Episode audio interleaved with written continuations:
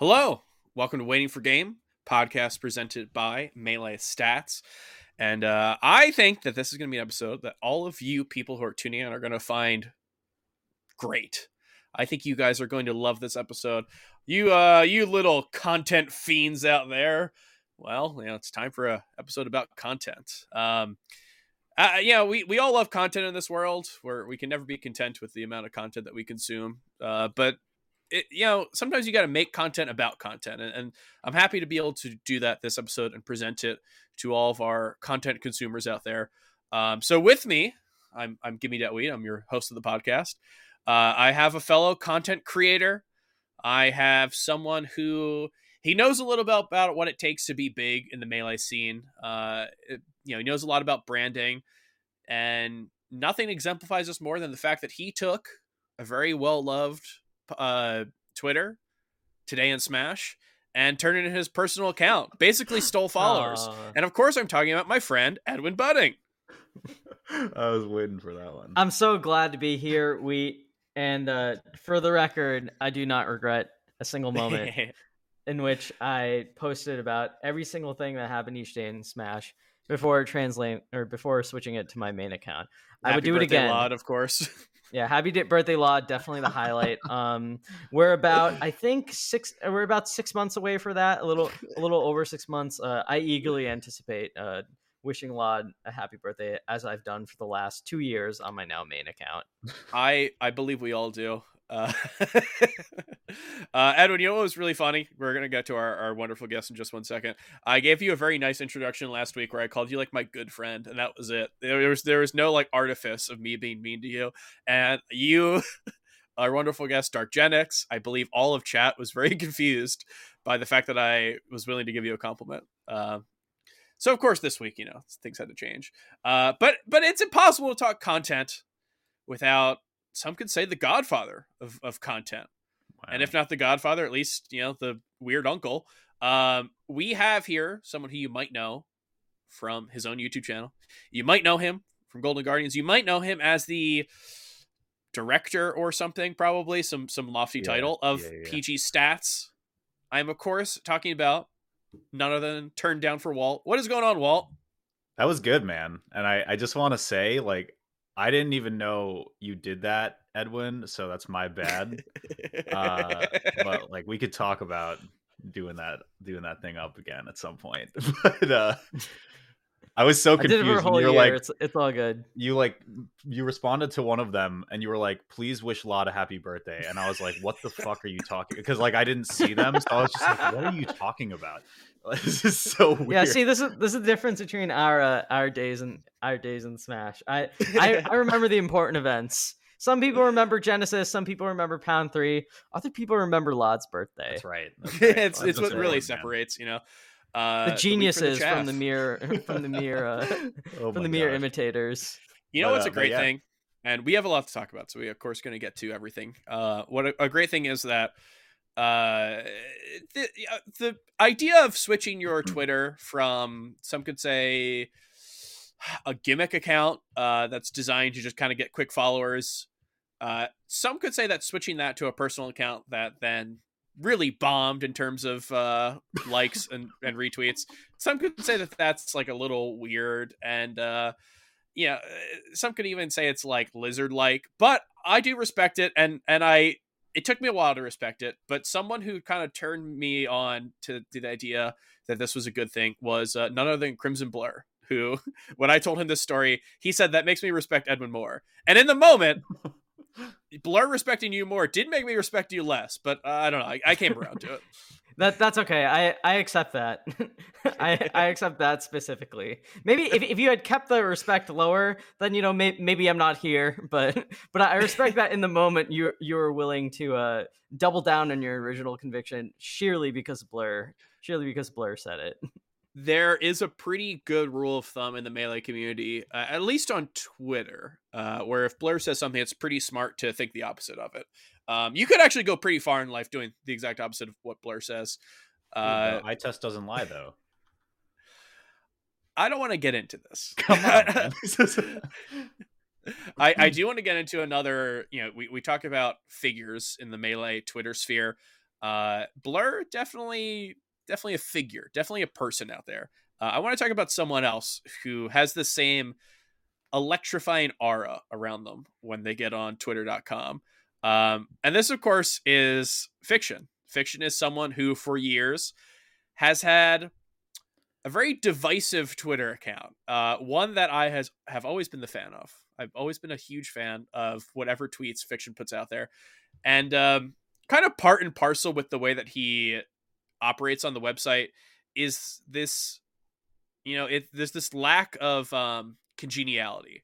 There's the idea that like that 2020 you know 2020's twitter should be operated in a specific way and i think that like in order to get likes and get followers people ha- you know follow that very specific path uh he's kind of playing like 2010 twitter he's just like tweeting what he thinks uh and and like before i believe like in the thick of the pandemic it was just like tweets about him like going on a walk and it would be like hey i found a cool well on my walk today it'd be like a picture of like a well in the ground uh, like he definitely operates on on a level that I think is different than normal Twitter. Um, but of course, it led to a, a, tweet that I could say is pretty controversial. Um, Walt, are you able to read the tweet from fiction out? Yeah, dude, I got it open in another tab. Don't even worry about it. Um, yeah, this is a this is a uh, unique unique opinion.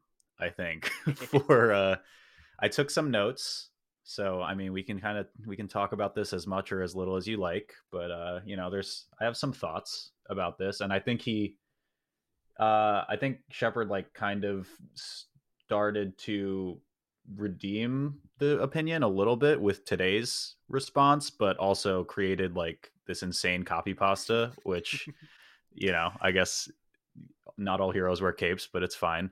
There have been um, a lot of follow ups, but I think the original is the, the original is the real instigator. Yeah, uh, I don't know, man. I think that I I, I think oh, holistically he means well, but I think just exactly what you were saying, where he just kind of like stream of consciousness posts something and then people will get mad about it, uh, is maybe just like the crux of it. If we wanted to summarize this interaction in one sentence, but I don't know. The I think the biggest thing when I when I first saw this um, and again like i don't i don't think he meant it this way but this is the you know hitting my content creator bone which kind of like not insulting but i'm just kind of like damn that that kind of like hurts the way that it was phrased was it, it originally to me almost came off that it was implying that you can just like take poorly presented com- content and then just like edit it better and it's like i don't know at the end of the day like video editing sound design voiceover uh, creative writing, storytelling, marketing,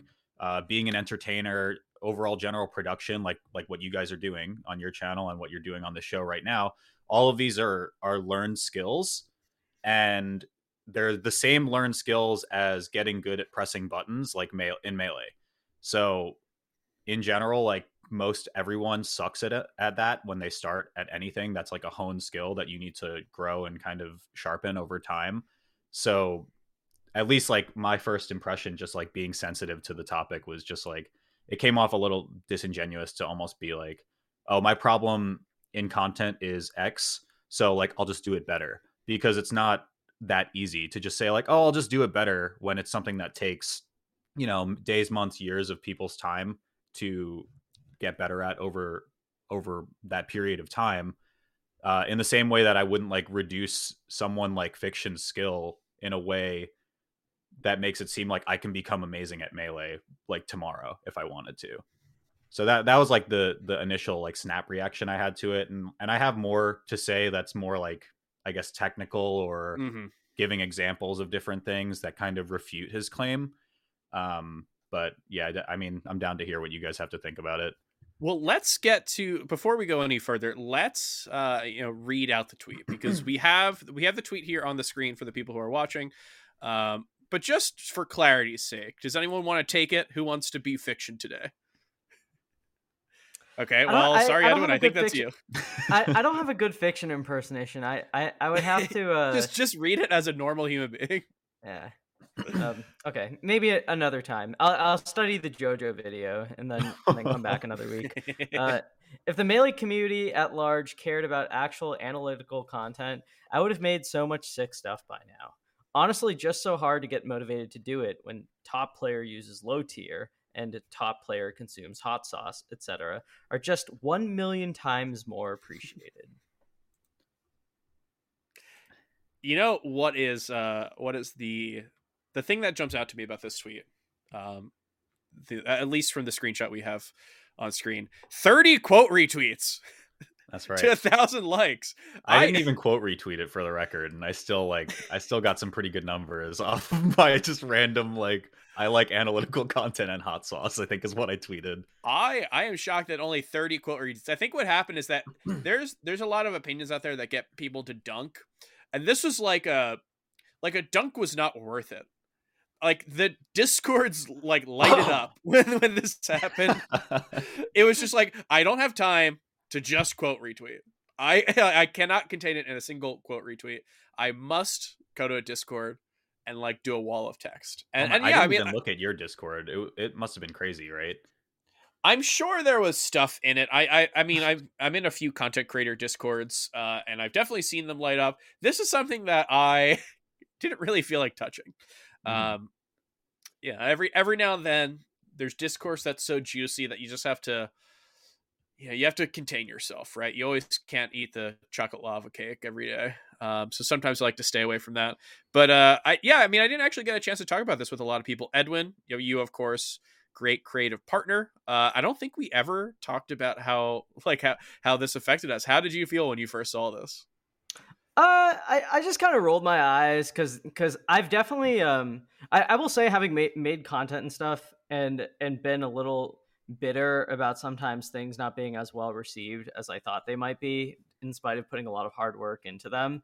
Uh, you know, I, I I've definitely thought these things before, and one thing I'll say is that like I think fiction's coming at it from an angle where there you know there was a point in time where he was making pretty concise like well written videos about the ice climbers and educational videos. Like he's done that stuff before so i think there were a few things that i, I saw that i thought were a bit unfair categor- categorizations of fiction. Like you know this is someone that was making like like pretty good pretty good youtube content that i really enjoyed that was well written like decently produced. Like yeah a little rough around the edges but like like this is not someone who hasn't ventured into the into the like territory of making at least semi useful content. I'm not saying it's the greatest content in the world. It, it attracts a very niche audience of people trying to learn about me- learn things about melee in the game and like trying to get better at it and stuff.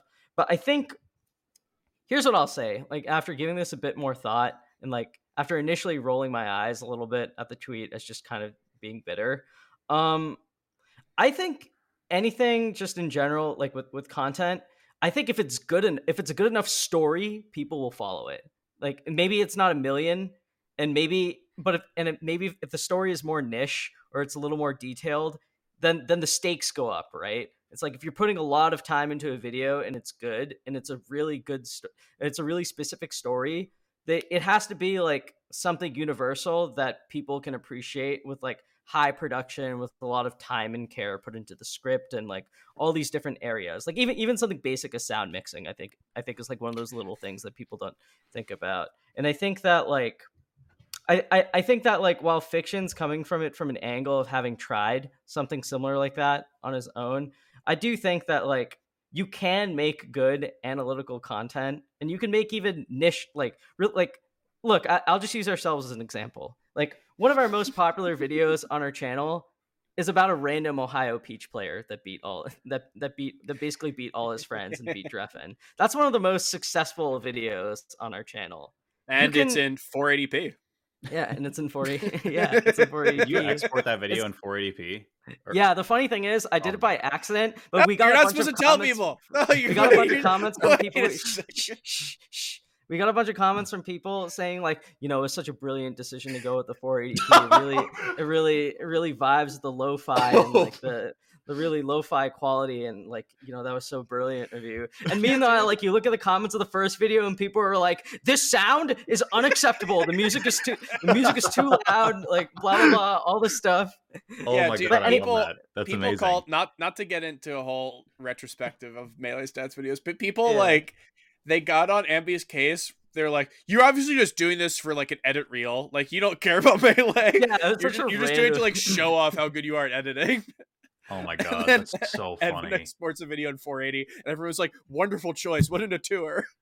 yeah so I, I don't know I, I think you can make good content if you make good enough content about anything people will follow but like if it's a niche story or something for a very targeted audience then then the stakes become higher as in like there's as much of a chance of it flopping as as there is a chance of it actually picking on and grabbing people's interests i don't know i think uh i, I have a lot of mixed thoughts on this but i hope i hope i made them somewhat clear even if they don't lead to like a conclusive takeaway Yeah, I think there was. So I know Slime had commented on Mhm. this a bit too in in the initial tweet. And for the record, I I love Shepard. I think he's awesome. Um, he told me that I was very strong, so that was very great compliment. I love that.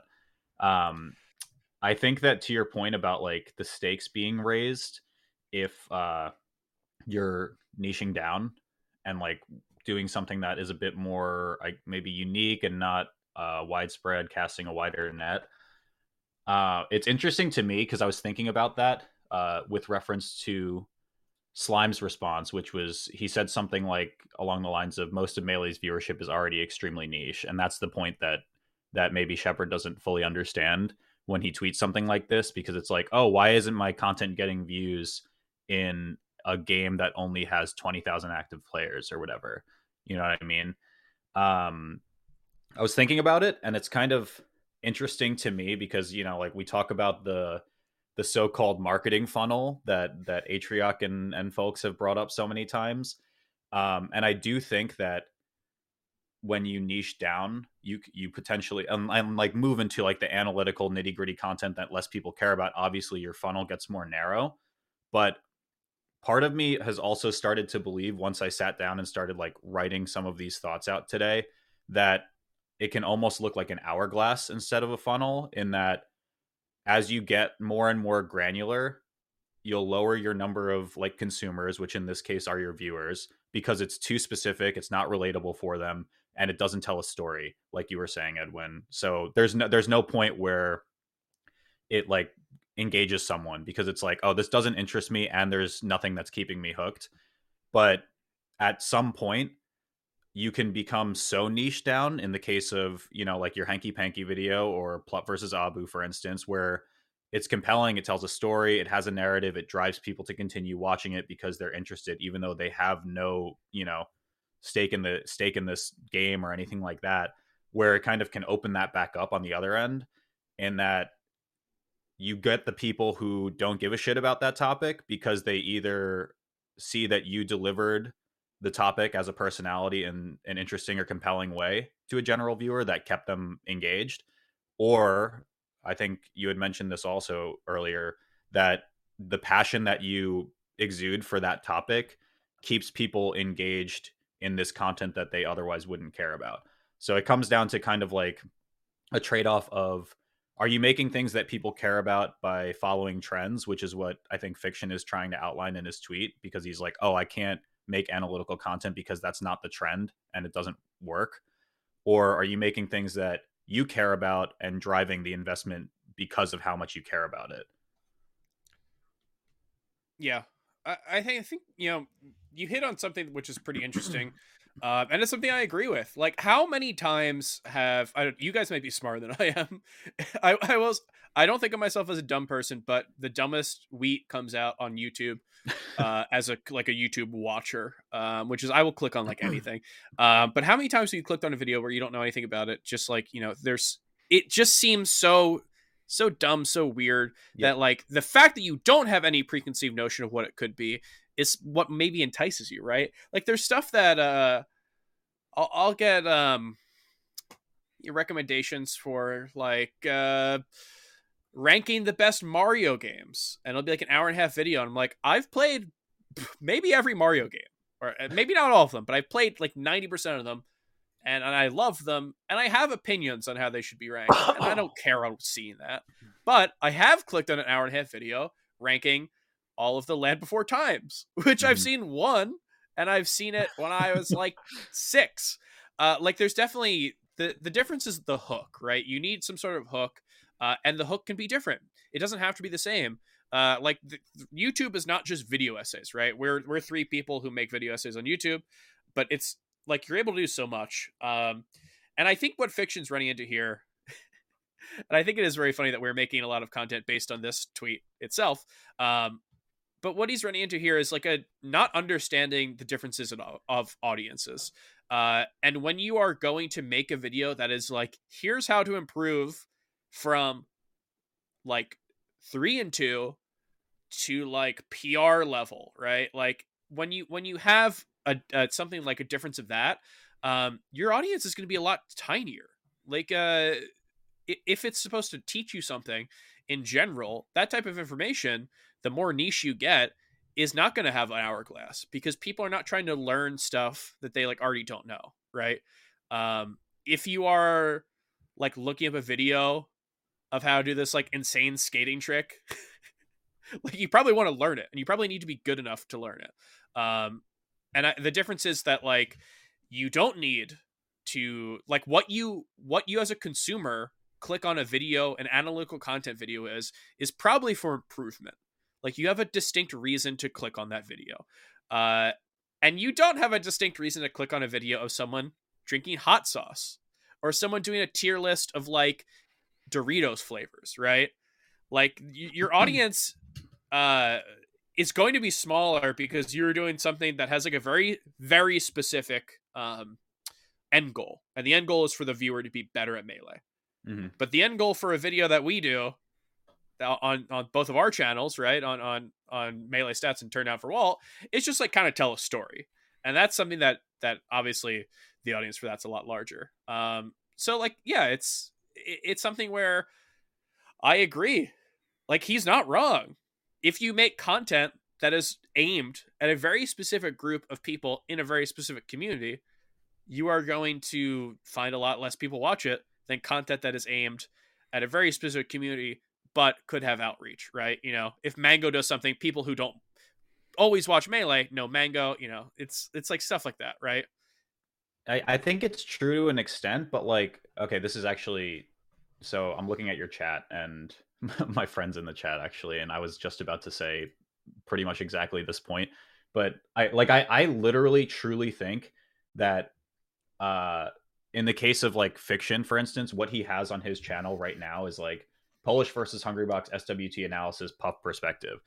I, I actually think if he simply repackaged his content with just a new title, they would already be better even yeah. if the even if the the bulk of his of his video content which is just uh you know webcam in the corner and a 40 plus minute video which holistically isn't uh appealing to a lot of people if he made the title something like how polish beat hungrybox you're kind of like how, hmm, how interesting h god got demolished by a god Thamer.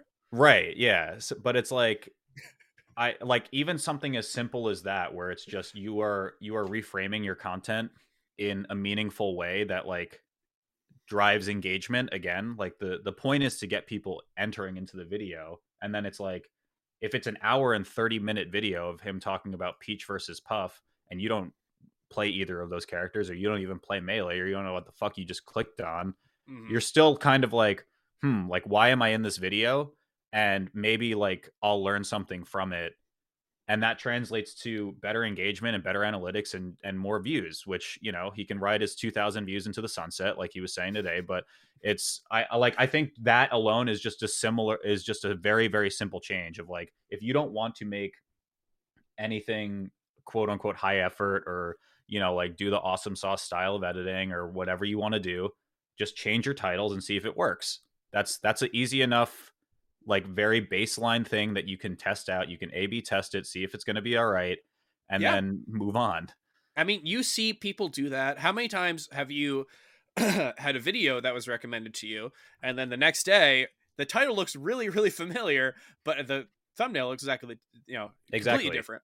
And then you find out that this huge channel that has over three million subscribers or whatever, um, they trended down, and then they changed their thumbnail. Like the the people like they find ways to package this and this is what it is right? It's about packaging it. It's why youtube thumbnail face was a thing. Not saying that fiction has to like soy face anytime he wants to talk about anything um but like packaging what it is is very important to getting views. Uh i think if he wants to put out a 40 minute video analyzing why polish beat hbox if someone wants to like watch every interaction and see what he like what fiction has to say uh that is perfect for that.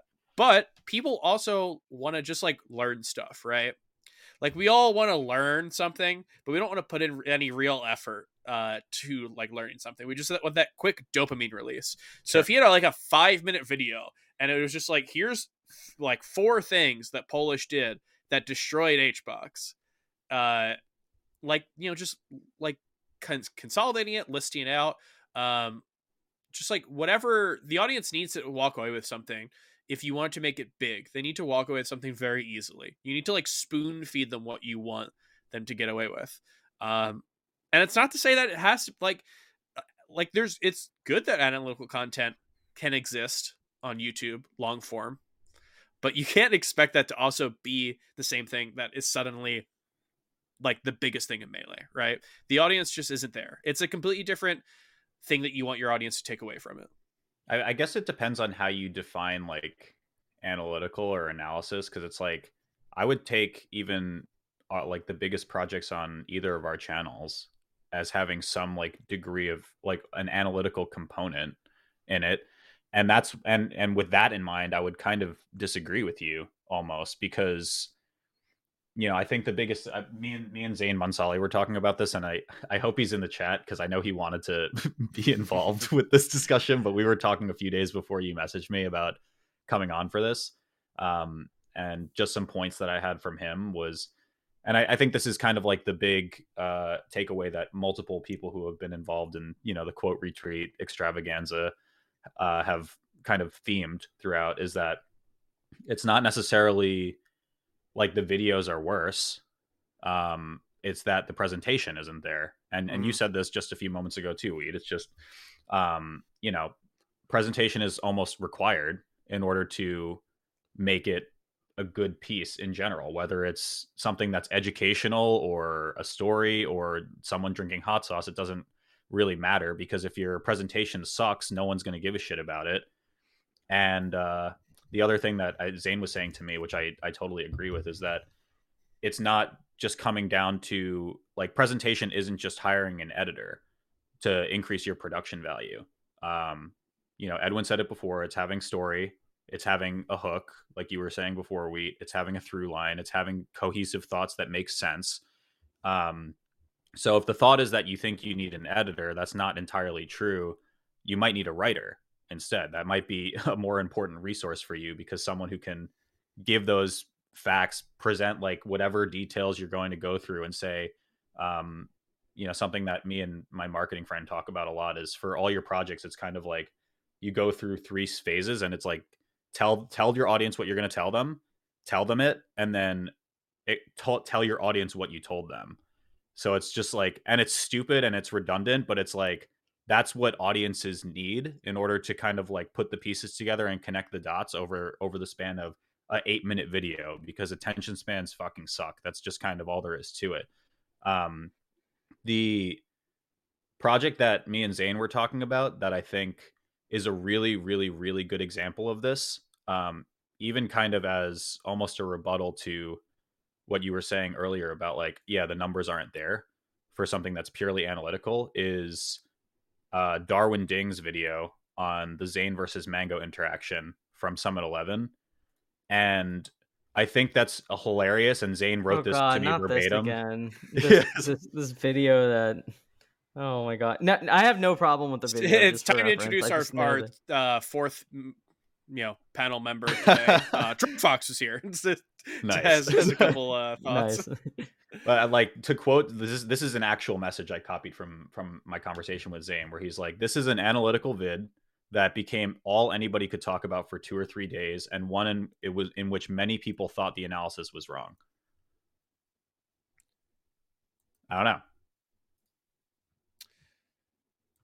That yeah, that's something. Uh, that that whole discourse was was definitely something that was uh tough to view. I, I will say that that was definitely not the, the easiest thing. I, I think that um hey i mean we are talking about a top player here right we're talking about fiction fiction's a top you know what 20 25 player whatever you want to call it um and and I definitely think that there is some idea that top players should be the only ones who are making analytical content, right? From the top players, they're like, well, I, like I'm the only one who can speak on this because I was in top eight of Big House or whatever. Uh, but but it's like you know, it's a different world. It's a different world in YouTube. Like you are not, you, you do, do not deserve uh, something just because you, you do not deserve views for stuff that you don't put the effort into, stuff like that. Uh, just because you are better at, at melee, and I, I think that like Gosh, yeah. I I don't want to talk about the the Darwin Ding thing because um, it's like I really don't remember much about the discourse of it other than like Druggedfox not ha- being the most chill uh, about it, and and I I remember coming away from that feeling like top players were not willing to cede control of analytical YouTube comp uh, content to people who are not top players, despite the fact that the but, top players but were not doing it views. themselves. So why the fuck do they care? so... it, uh, it's it's wild. Uh, Edwin, I don't know if you remember this. I remember Eric had some thoughts. Ambi was definitely going off about this at the time, but I don't remember. Did you have any thoughts on this at the moment? Uh, I mean, the only thing I would I would say is that like I think um I mean, you you basically covered it, right? It's like if there's analytical content that's come on, it's been like it. it, it the thing is that for a game like Melee, where where um where everyone is so passionate about it, and there's a lot of a lot of time and effort spent into uh, you know like honing it or whatever from the top level, like people naturally get territorial over over the things that they put a lot of time into. So like with Darwin Ding, it's it the the one thing I'll mention is that like I do think that it's it's really scary to put that kind of content out there when like you're gonna get roasted for it for like any possible shortcoming you have, especially if the goal of the content is to be analytical and whatnot.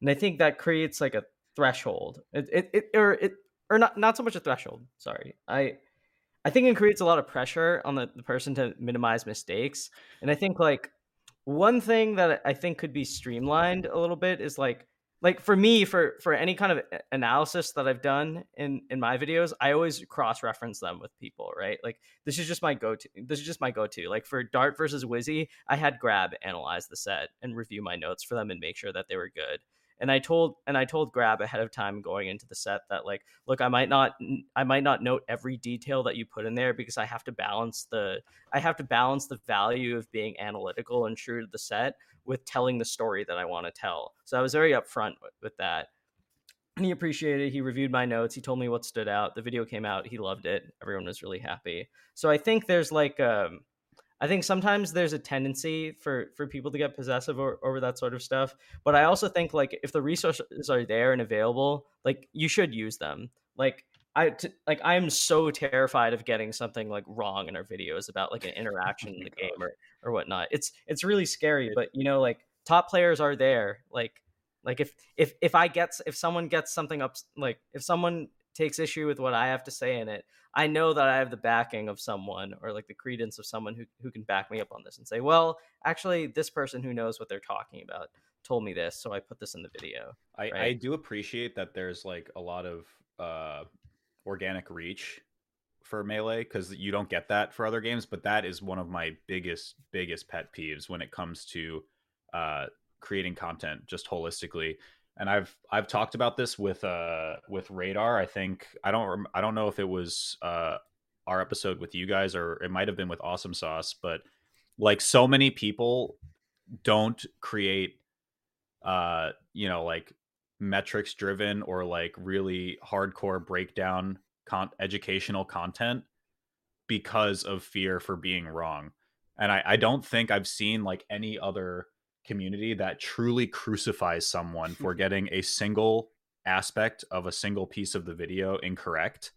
Um, and that's the part that like really really bothers me when it comes to that because I think a lot of people get like dissuaded from doing like really hard uh in-depth educational content because it's like oh if if you're not good at the game what do you really have to say um and i've said this like multiple times when it comes to my channel personally where it's like part of my goal for for this channel when it comes to the lens of melee was to show people that i know what i'm talking about even though i suck at the game like i i can speak intelligently about the game and be able to like explain concepts in a digestible format so that people will understand what I'm saying, but I don't have to be a top player in order to do that. Um, and I think the other thing is like it's okay to make mistakes, but that's like a different that's like a different topic. And no, it's oh my god, it, it, it makes me if, so mad, dude. I can't. You put something on YouTube, you're a professional. You cannot make a mistake.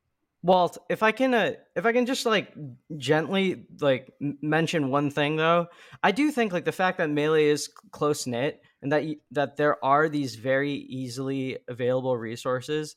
I do think that like it is every good content creator's due diligence to yes, make sure that, yeah. that when they bring up something, whether it's analytical, whether it's historical or, or whatnot, that they reach out to people who know what they're doing on those topics and verify them. I do yeah, think totally that's a really important uh, part of creating good content. And I, I, obviously mentioned my like grab example, but if if someone was making a video about melee history and I noticed that they they, they got something wrong, that that does point out in, in my mind. And I, I try not to be like super toxic about it, but but it is something that like it is something that I definitely that I would definitely notice if if something that I put a lot of time into was was misrepresented or or or not cited correctly or, or or that like a pet peeve of mine is not there. You know that that is something that would make me think worse of the content. It wouldn't make sure. me think like want to judge someone else or whatnot.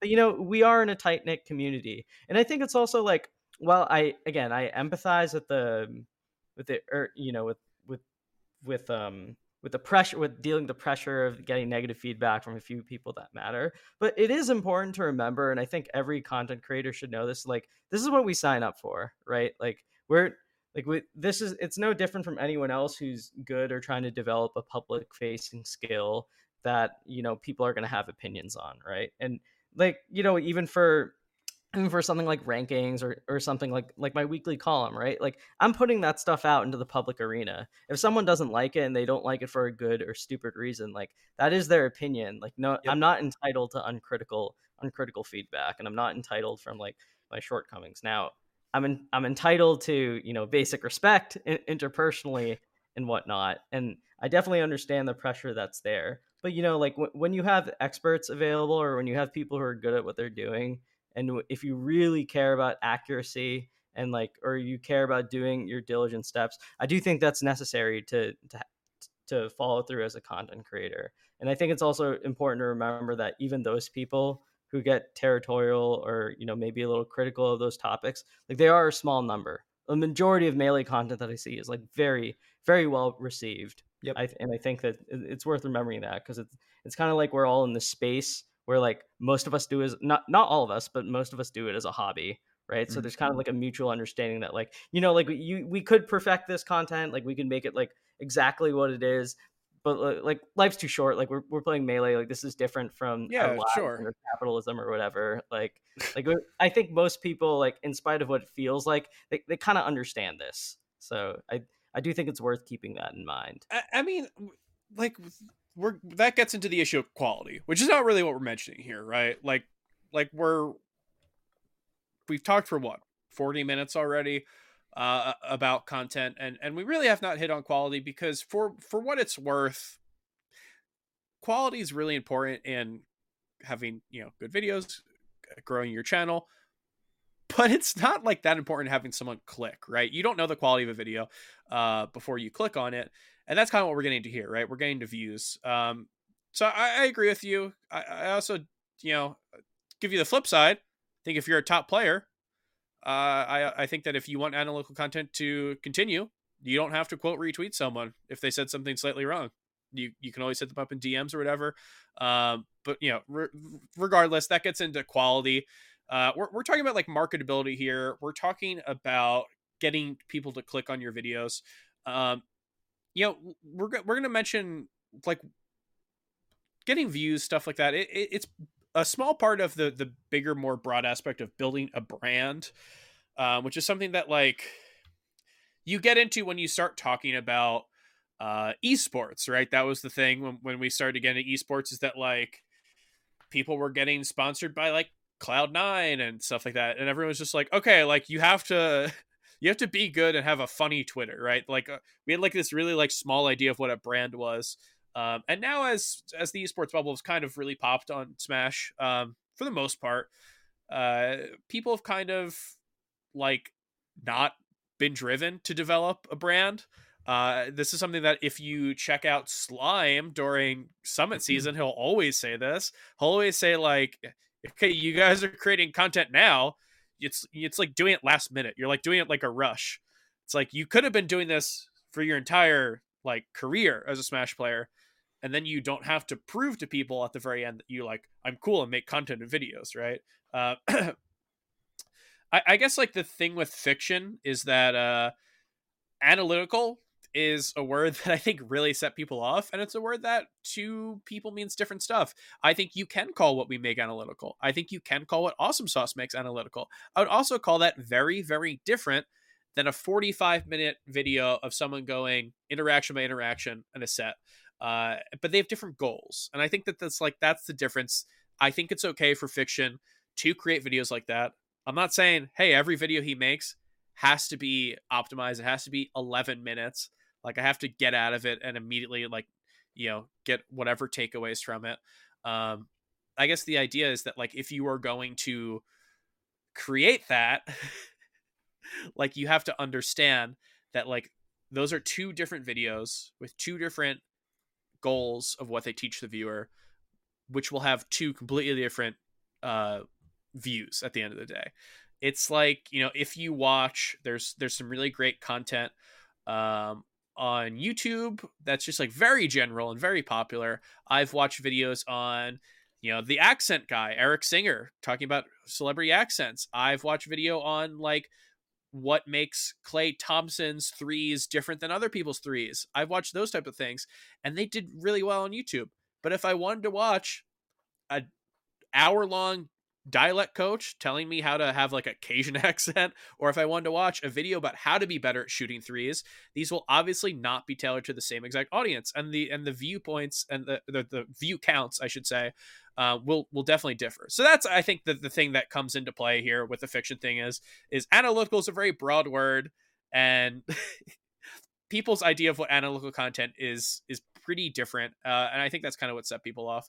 But yeah, um, let's talk about like what these players can do to build a brand because I, I do think that analytical is a brand that works. Um, I want to mention someone who I think is like similar to something that top players can be in, in a different game. Uh, and I think it's pronounced Bafael.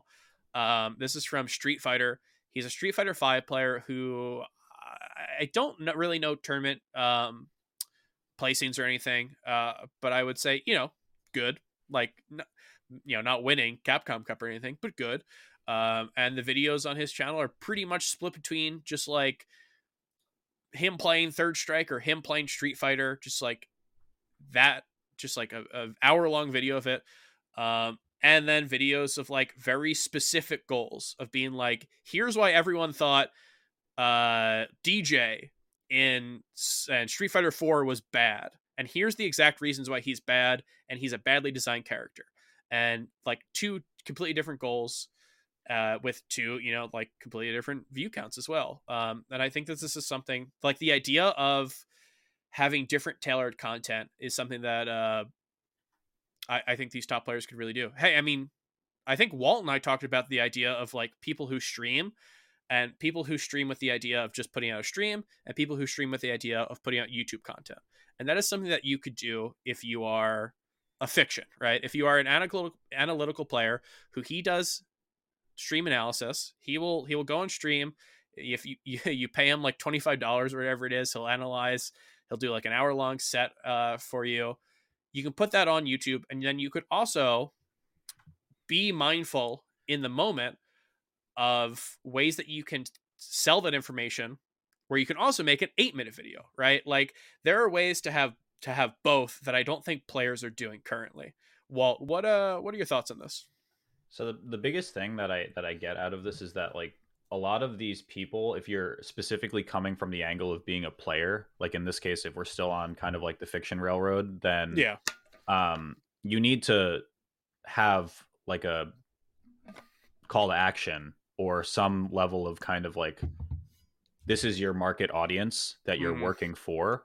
So it could be as simple as like, okay, the goal of my content is to drive traffic to my Metafy, for instance. I think most people in the coaching realm could say, like, yeah, these lessons that I post for free are also available on my Patreon. They're also available on my mm-hmm. Metafy, and you too can get, um, you know, gain access to something like that. But that's kind of like how you need to position your quote unquote brand, if you will. Um, if the complaint is coming from YouTube, then position your YouTube better, plain and like plain and simple. But there's very easy ways for you, I think, to drive traffic to specific areas depending on what you want those areas to be. And in the case of players, I think the biggest, most tangible, um, I guess, revenue stream that they can get out of it, or just something that can turn into some type of career or side side gig for them in addition to them being a competitor would be driving them to coaching, driving mm-hmm. them to a Patreon, or some way in which contributors can contribute in exchange for some type of, uh, you know, knowledge or uh, increased brand value with that creator.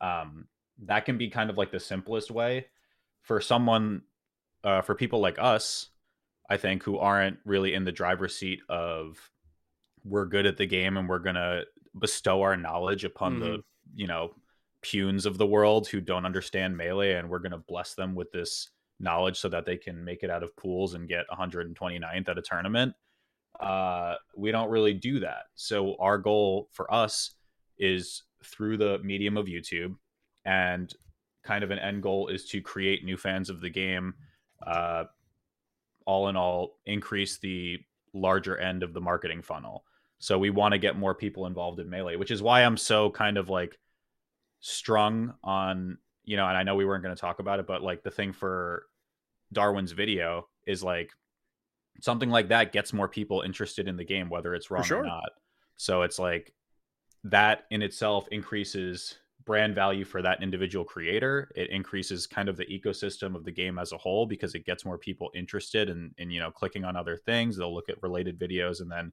it all kind of snowballs from there and then most importantly from the brand identity perspective, which was kind of your original question, it creates new fans of the game. So that's what's that's really the end goal for people like you and me, I think.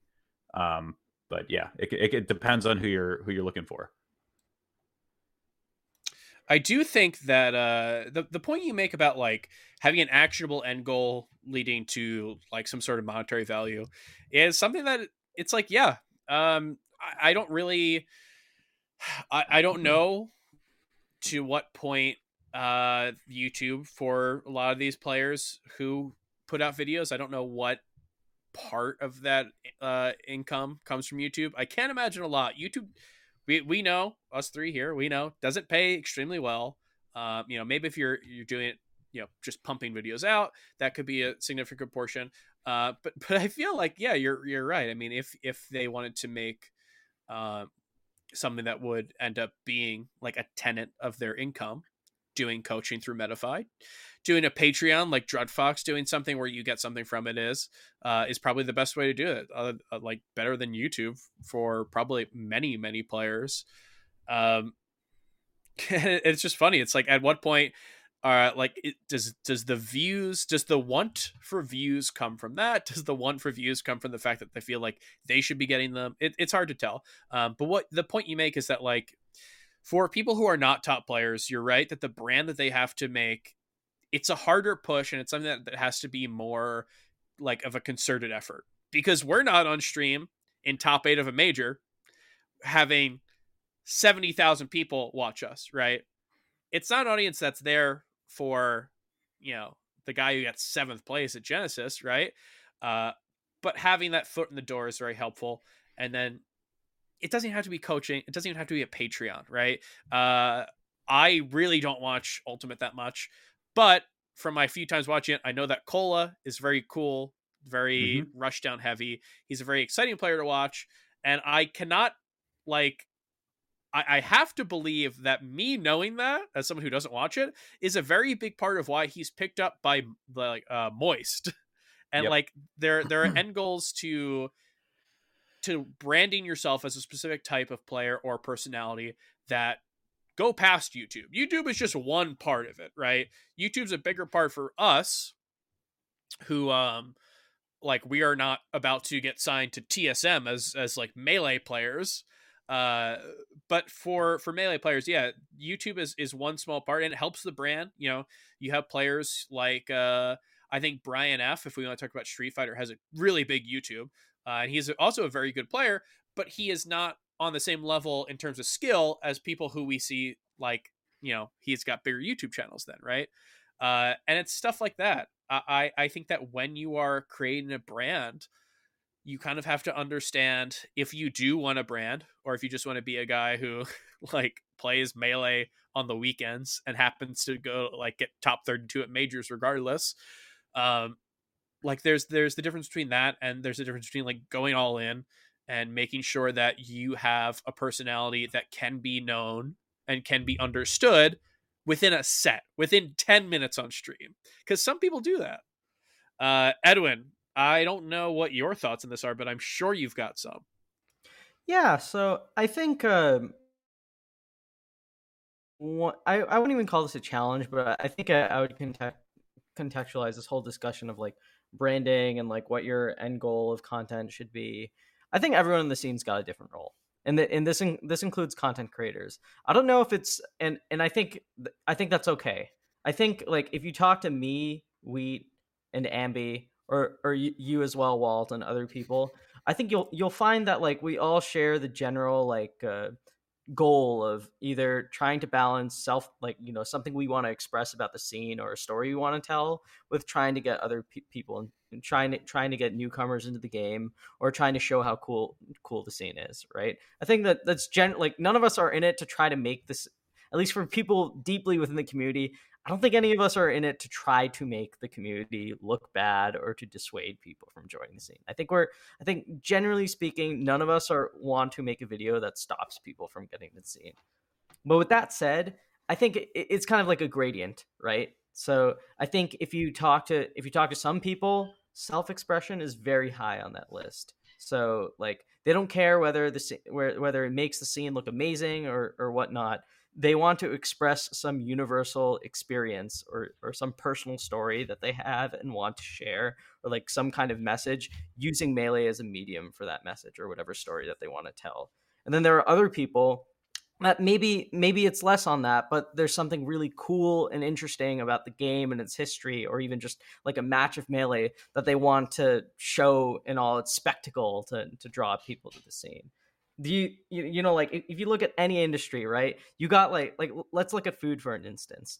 Not not everything has to be mcdonald's but not everything has to be Capital Grille either. Like there's there's room for there's so many different ways that you can reach out to people and there's so many different ways that you can express yourself and there's so many different ways to balance the both of them in a variety of formats. It can be something as simple as you know hot wands or whatever. It can be something as it can be something as simple as like analytical content or, or whatever and where you want to position yourself in that gradient or that brand is like I, I feel like you can't force it. it. It has to ultimately come from whatever you think is right for for kind of wherever you fall into those gradients. So like whether you're Moki, Ginger, or like any of the, these different people, I think ultimately, like if you try to force something that doesn't express yourself, like people are uh, like even someone who doesn't follow content that much is, is able to pick up on it.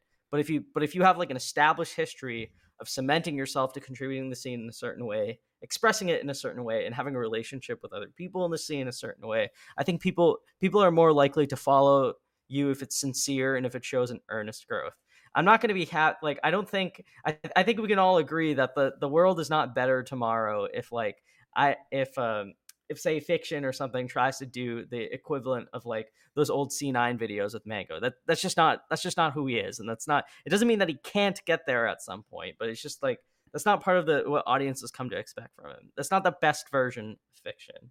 I think every content creator should like it's good to learn from each other and good to see what the field is doing, but I think if you really want to build your brand, you have to lean into who you are. And I think that's that's a really that's a really difficult journey that, you know, like I'm still going through it. Wheat's still going through it. I think Ambi's still going mm, through it. And Walt, i think you're, I'm on the other I, side. Sure you're going through it too. I, I think, and like, I think ultimately showing that journey throughout the throughout whatever work that you put out there, whether it's long form, short form, or whatever shit. Like, I think that's, I think that's that's the key to brand brand building. I'm gonna name one example of someone who I think is incredibly good at this. I think that Dark Gen X is great at this. I think he he went from someone who you know he was a local TO or like local volunteer for the scene and whatnot to someone who was a good player who then went into making memes who then went into making twitter videos. Now he's a pretty good player that makes good youtube videos managed a summit campaign. This is a you see where i'm going with this? This is a whole journey. This is a whole journey of someone finding their place in the scene and then slowly growing growing their like sphere of influence and whatnot. More people will remember dark gen x and his contributions than the contributions of someone who just like you know it, it's a, it's an impressive contribution and whatnot but like other people who might be better players but not necessarily and might have a youtube channel but might not necessarily have the same growth like broader story that audiences can follow and yeah. I know it's kind of that seems like a bit of an out there example of someone for brand building, but it's it's the first one I can think of, and I think it, I think it's a pretty good example of like you know really leaning into who you are and having a captivating story to before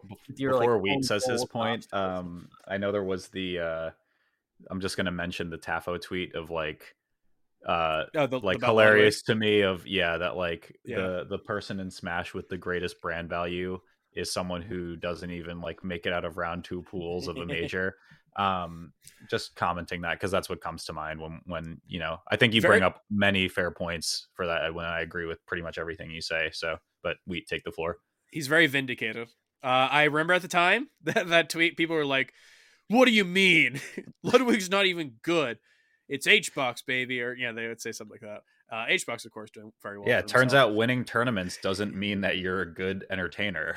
like that's crazy, but yeah, who who knew? Um, no, I, I, mean Edwin. A great example is Yuengling. We we literally saw a popularity contest that was won by someone who is not top 100, He's never been on a top 100 ballot. Very good player, but not very close to top 100 in terms of like the other players who were there. Uh, we we always looked at Summit. Well, I think people first looked at Summit as something that was skill based and like if you were good, you should be in. And then we pretty quickly learned that there's no shoulds in Summit. The only should is people who put the effort in, uh, which is something that he did. He built a very quick brand, and it's tough, right? We are it, it's like very funny to have these second lives, uh, which is what melee is for most people in the scene. Um, where like if you want to be brand, if you want to have good branding, you have to like unlearn everything in your brain about like being a well-rounded human being, and you got to be like, okay, everything that is like unique about me, I have to bump up to eleven. Uh, like Yuengling is not. If you talk to to Nick in person, he could probably tell you about a lot of stuff, right? He's probably a pretty normal guy, and my interactions with him in person have led me to believe that. But if you only looked on Twitter, you would know he's a fan of the Phoenix Suns. Uh, he the the fish. There's a fish photo associated with them, and that's basically it, right? Like you, in terms of branding, if you do want to have, there are people who watch to else. There's people who only watch the really big videos from players. When I first got into Melee in 2014, I knew Plup. I was like, I like Plup. He's the guy who wears the SpongeBob hat. it's just like there's these really really tiny things that in terms of branding you have to like understand what you are bringing that is unique and you have to understand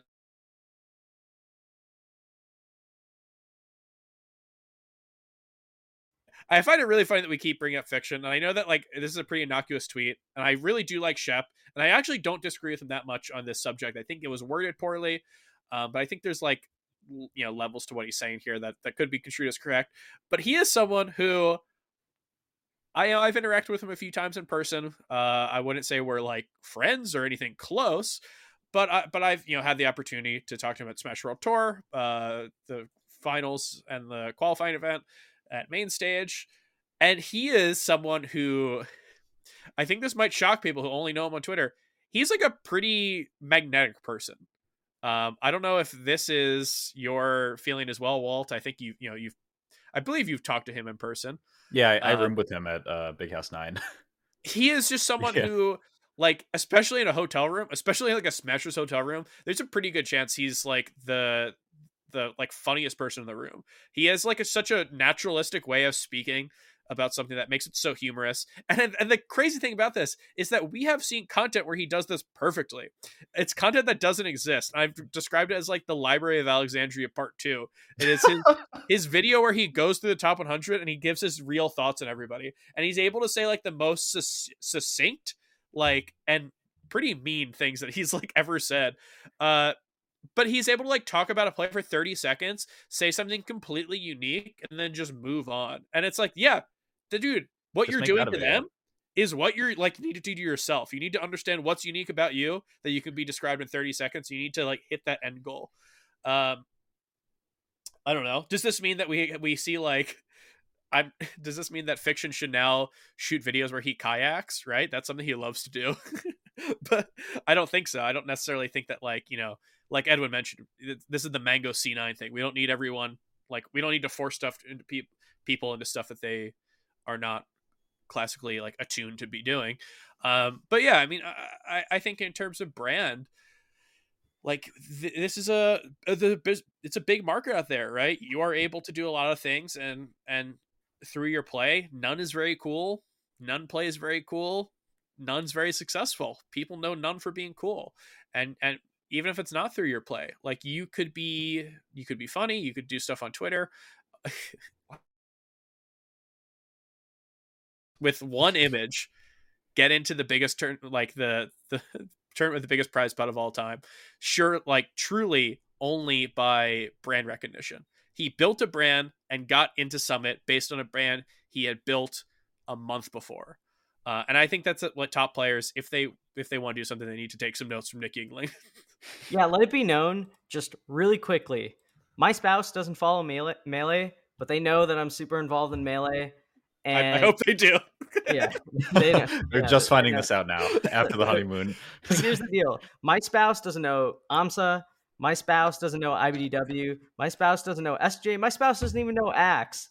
But one of like five people that my spouse remembers and asks me about are so the following are the people that my spouse recognizes: Mango, Mew2King, Zain, Hungrybox, and Nick Yuengling. That's right. that's great That's that's their extent to of melee knowledge. I just They- really want to quickly add on to that. Um, so there was a, a list that came out recently. This was from Liquipedia. This was the using like their uh, in-house data, the top smashers by like just pure number of clicks for their page.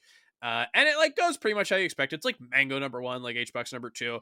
Um, and I was watching a uh, a Twitch stream of Leffen. Leffen was playing Zain, and they were talking about this list.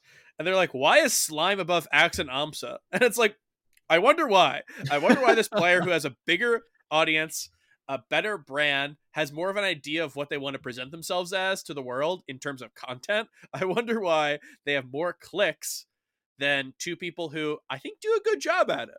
But it's like different levels, right? Like, yeah, something like that. I, I, I was shocked that Leffen and Zain uh, were not immediately understanding that that was the case. Leffen actually said he was like, "Oh, Slime probably did a joke on stream where he asked everybody to click on his name on Wikipedia," and I was like, "You you think that that has to be done for Slime to get more clicks? You think he can't naturally be more popular on Wikipedia?" Um, it's yeah, it's it's funny stuff like that. it's like uh, I, I think that Leffen has a great brand. I think that Zain has a good brand as well. Uh, but it is funny that like that lack of comprehension that probably goes down for every single top player. It's just like not understanding why someone who is worse can have a better brand. Yeah, it goes. I mean, it comes back to to goals, like uh, me and Edwin were saying, where it's just like a lot of those players, like their their goal first and foremost is to just be good at the game and compete at a high level and win tournaments, which is totally fine. But like if your if your goal is shifted to I want to be successful in another market and I want to make this a livable income or something that I can do mm-hmm. for for a career, it's like yeah, your priorities need to shift a little bit. So that's kind of uh, you know the crux of of the issue I think where where people run into that you know goldilocks zone they need to find of you know how much is too much being an entertainer and how do i balance yeah. that with being a, a, professional or a competitor or whatever your whatever your niche is in the hobby or something that you want to convert into a full-time career is going to be um a funny thing because you mentioned about shepard being like really fun to hang out with. He is. He's um, very fun. so at at the start of when you introed me, I I said that uh, with zero context that he called me strong, and then I got a weird look about it because I didn't give any context to it.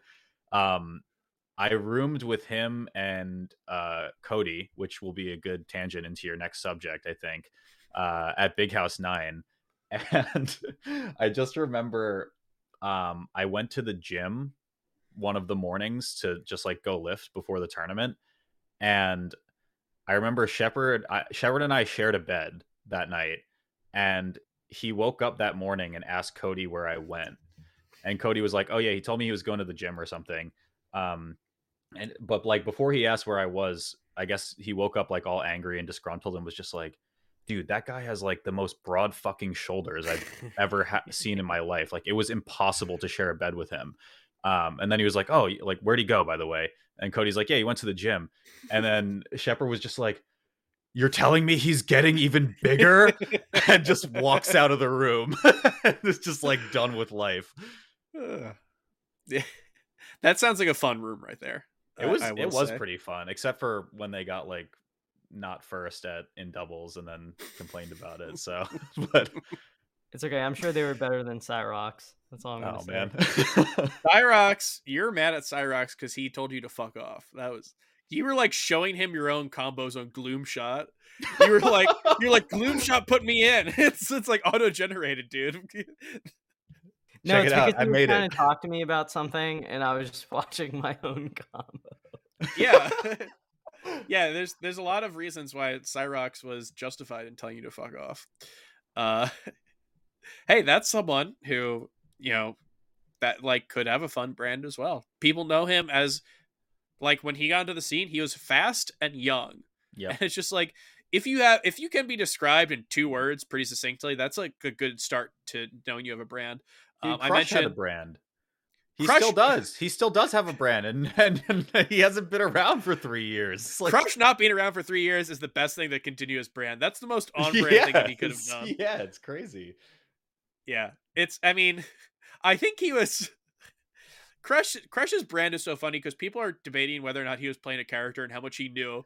Uh, which like that's how you know you have a brand. If people are like still to this day not sure how serious you are, um, yeah, I don't know. I mean, to to to end this right here, um, for people who want to establish brands, I I think that like you have to understand what makes you as a person and as a player unique but you have to understand like walt said you have to understand your goal if your goal is to be a variety streamer then saying that you are like the coolest uh, uh i'm trying to think of a random character coolest ness player it's like that might not go far if you if you want to stream overwatch the next day um but i think like stuff like amsa being the yoshi player or axe being the pikachu player these work out great. Like there there are ways of understanding what's unique about you as a player uh, that you can continue your brand as a player, and there are ways of understanding what's unique about you as a person that can continue your brand as that.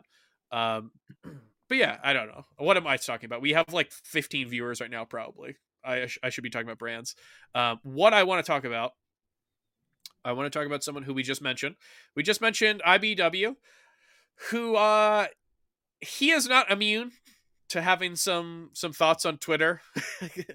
Unfortunately, you know, there's there's very few people who who really uh, don't feel the the pull to tweet on the Bird website. Um, and he came out with a, a tweet the other day that I don't think got a lot of. It definitely did not get as much traction as the one that we saw from fiction, but it's something that I want to talk about because we are getting into a point where, with Omicron um, ramping up as it is right now, we are kind of unsure about the situation that we're in currently. We did an episode last week talking with Dark Genix, who you know is the TO of the function. The, the function two had to move back uh, because of Omicron, and I think it was one of the first big events to deal with it. Since then, we've seen other events do that. We've seen uh, Bay Area Rumble uh, was was going to be like this big thing before Genesis. Now that's uh, you know shut down. We've seen a lot of people drop out from Genesis. We've already seen like Plup, Leffen, Amsa, uh, uh, Cody himself, moky. There's all these players who were signed up who are now not going, and uh, we we get a tweet from Cody that kind of talks about this. Uh, so I'm going to read this out here. This is from a few days ago. Uh, generally encourage TOs to consider, if possible, more invitational style events going forward until there's some sort type of control on the current pandemic. It's just so risky for anyone to travel to a thousand plus person convention, especially in the US. Shitty situation, colon, uh, forward slash.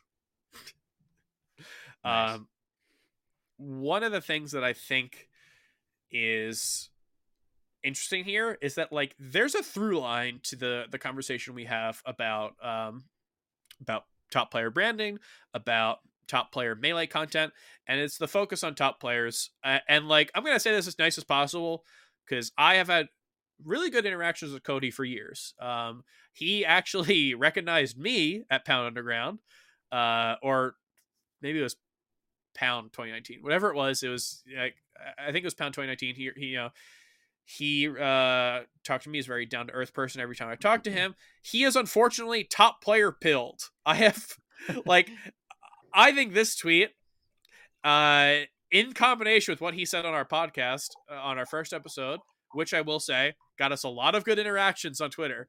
Uh, so I thank him for that, and I thank him for also having another uh, tweet that we can then make a podcast episode on, uh, kind of the inverse. Um, but he is someone who, from ideas like this and ideas like having pools be run online for big events, it's it's definitely this like top player attitude that I don't think is far off from melee. Like melee has seen uh, a lot of success.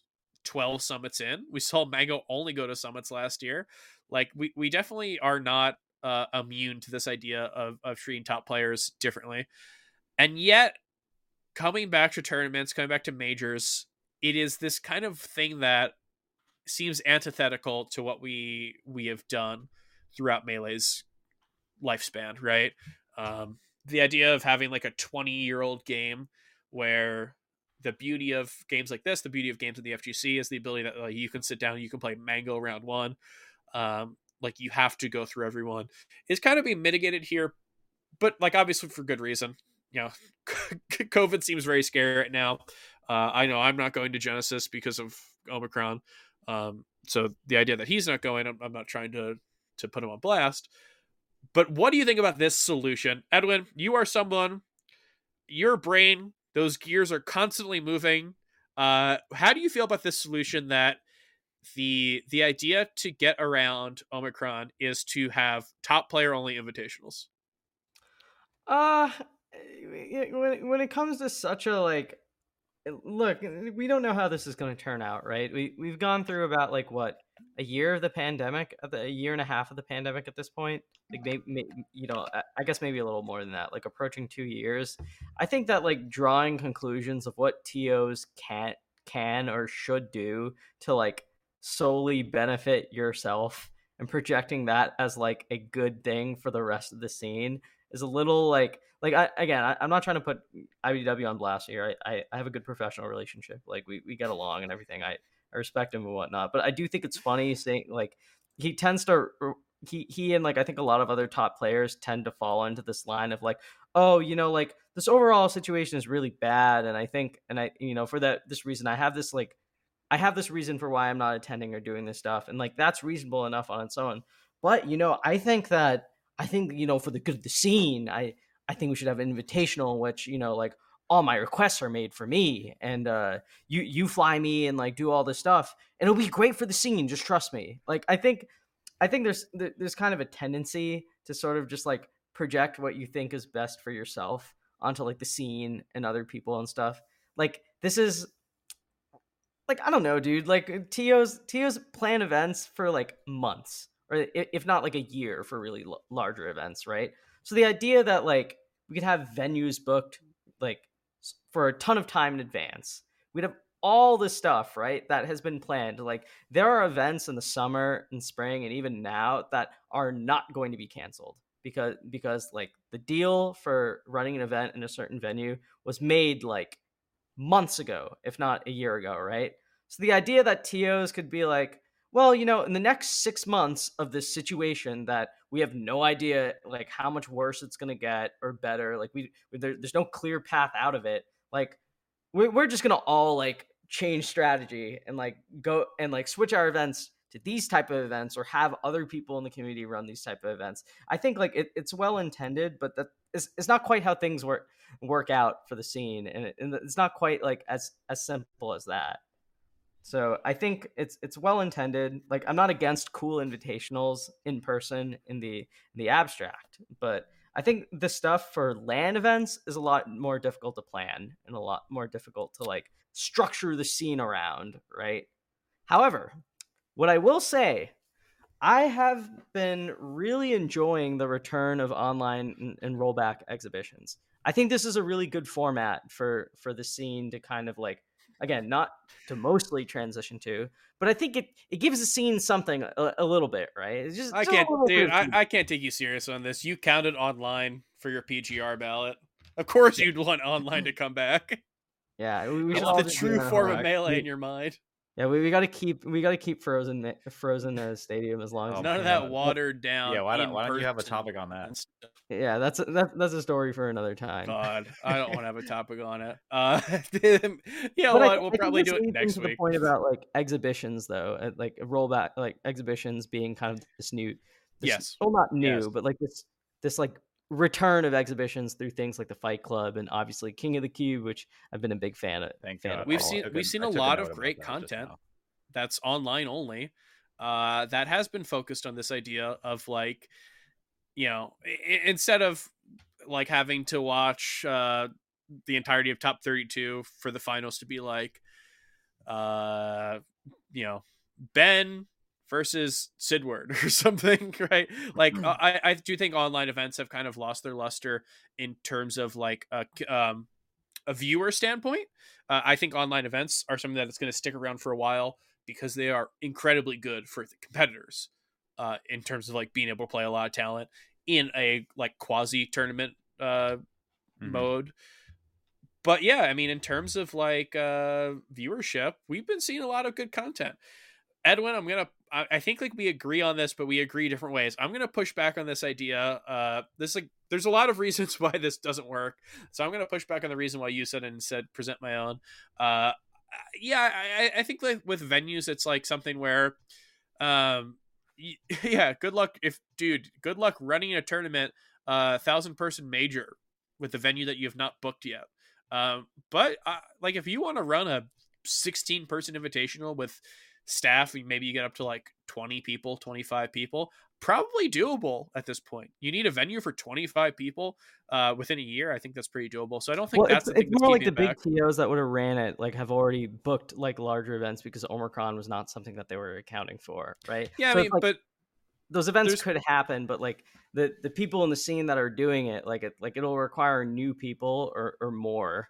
And I, I'm not quite sure it's like a reasonable like like the implication of his tweet seems to be that like well, he, he's asking for more TOs to do this, right? So this is something like structural to the scene that he's expecting to happen within a relatively short time span.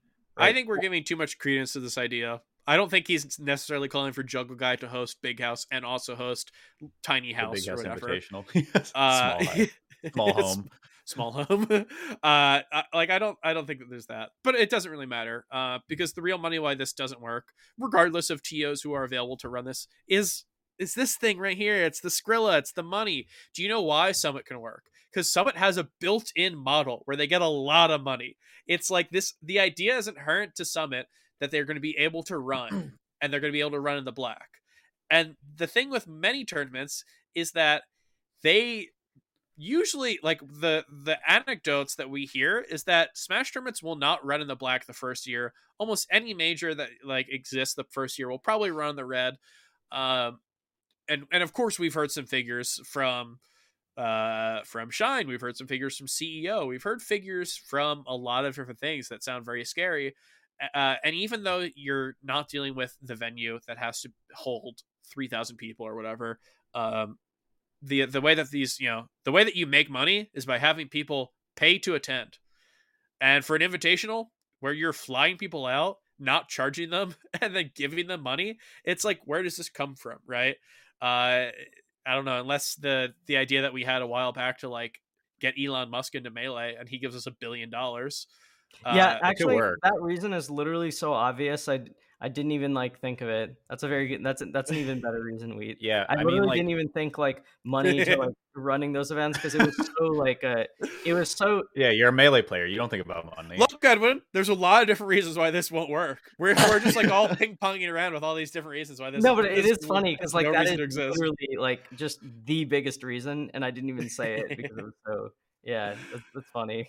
It didn't even well, come to what mind. Do you, uh, that's just yeah. I mean, like, like I yeah, I was gonna talk about the money thing as just kind of the elephant in the room overall when it comes to invitational things, and and that's what sucks when it comes to something that obviously can't be predicted. And you can't control like the government shutting your event down and yeah. putting you into life crippling debt because you decided to run a video game tournament for 2000 people and that that's shitty like there's really just no cutting around that um the money aspect bleeds into uh, why online events are are difficult to sustain as well. I mean, aside from uh, what you were saying before, Weed, about maybe perhaps they're losing their luster. People don't go to them as often because you, it kind of is driven by big personalities. This goes back to building a brand and all of that thing.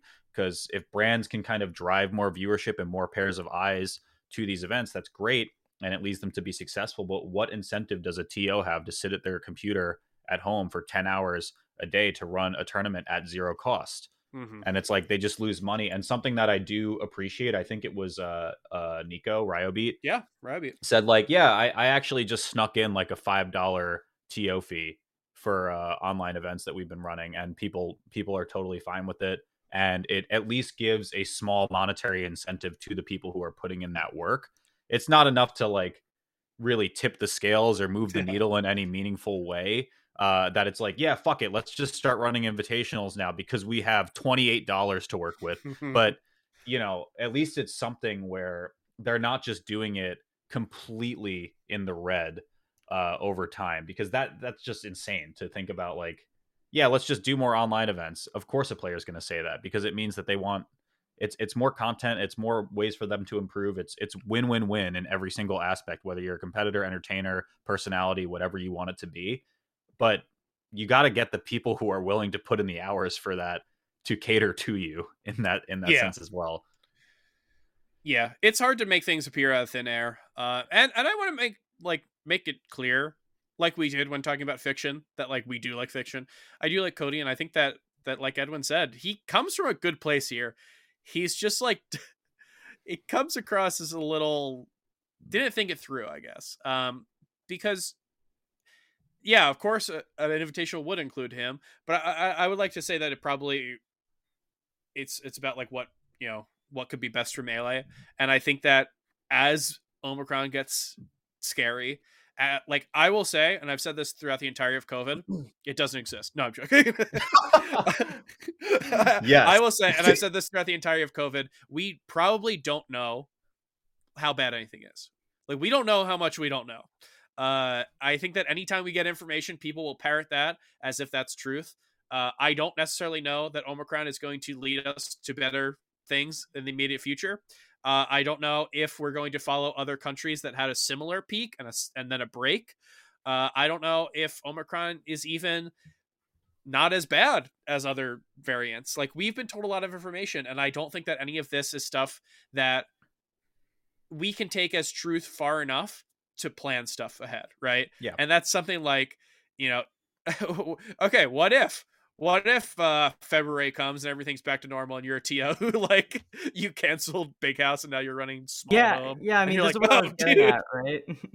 like with the the time frame, like the idea, like TO can consider doing more of this thing in this situation yeah. that we we have no yeah. idea how it's going to pan out.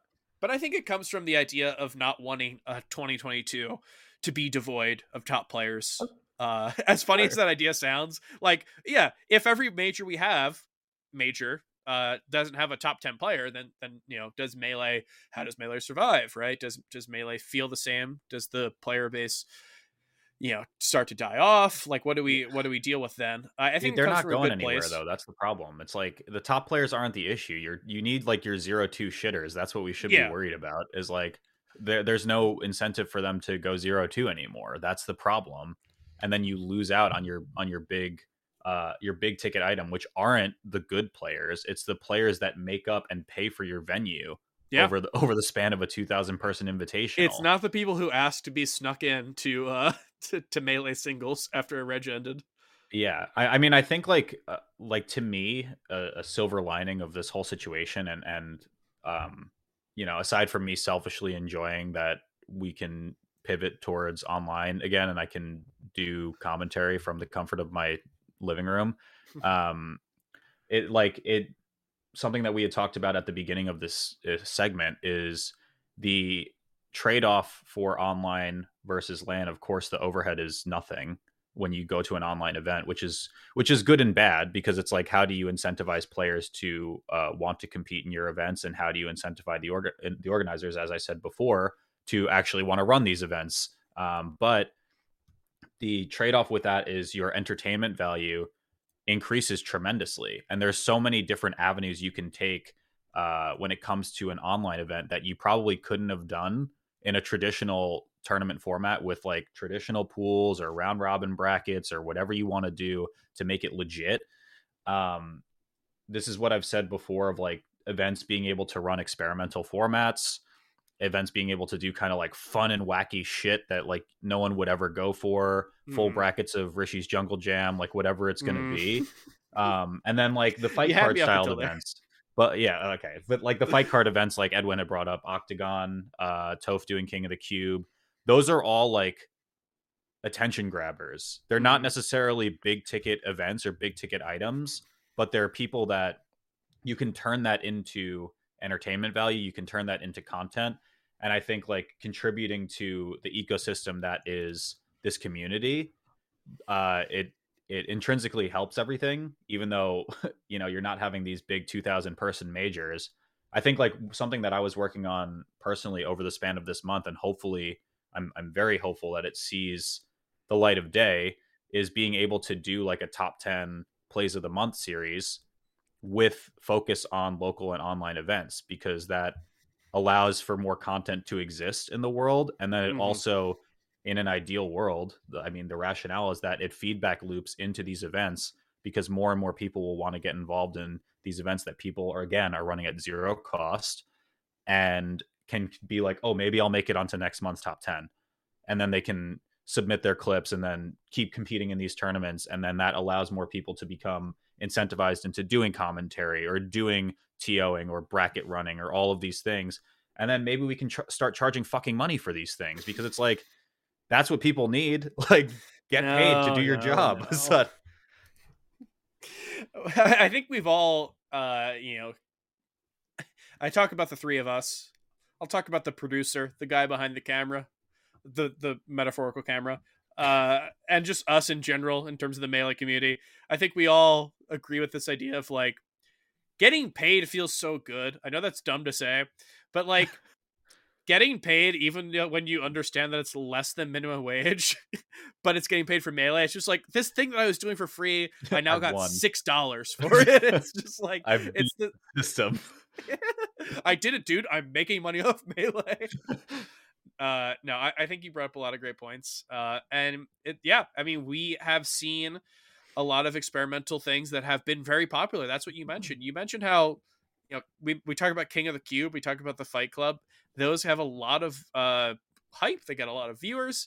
I want to mention the thing that we somehow have not mentioned. The online series that i think has been the most important and the biggest and the most prestigious is scl of course summit yeah. ran uh, uh you know is based off of uh, GSL from Star League, but Summit ran a non-conventional uh, format. Yes. They ran it twice, like four, two two times of four weeks apiece, and it was the thing that people wanted to win the most, and those people that the thing that wanted people wanted to watch the most.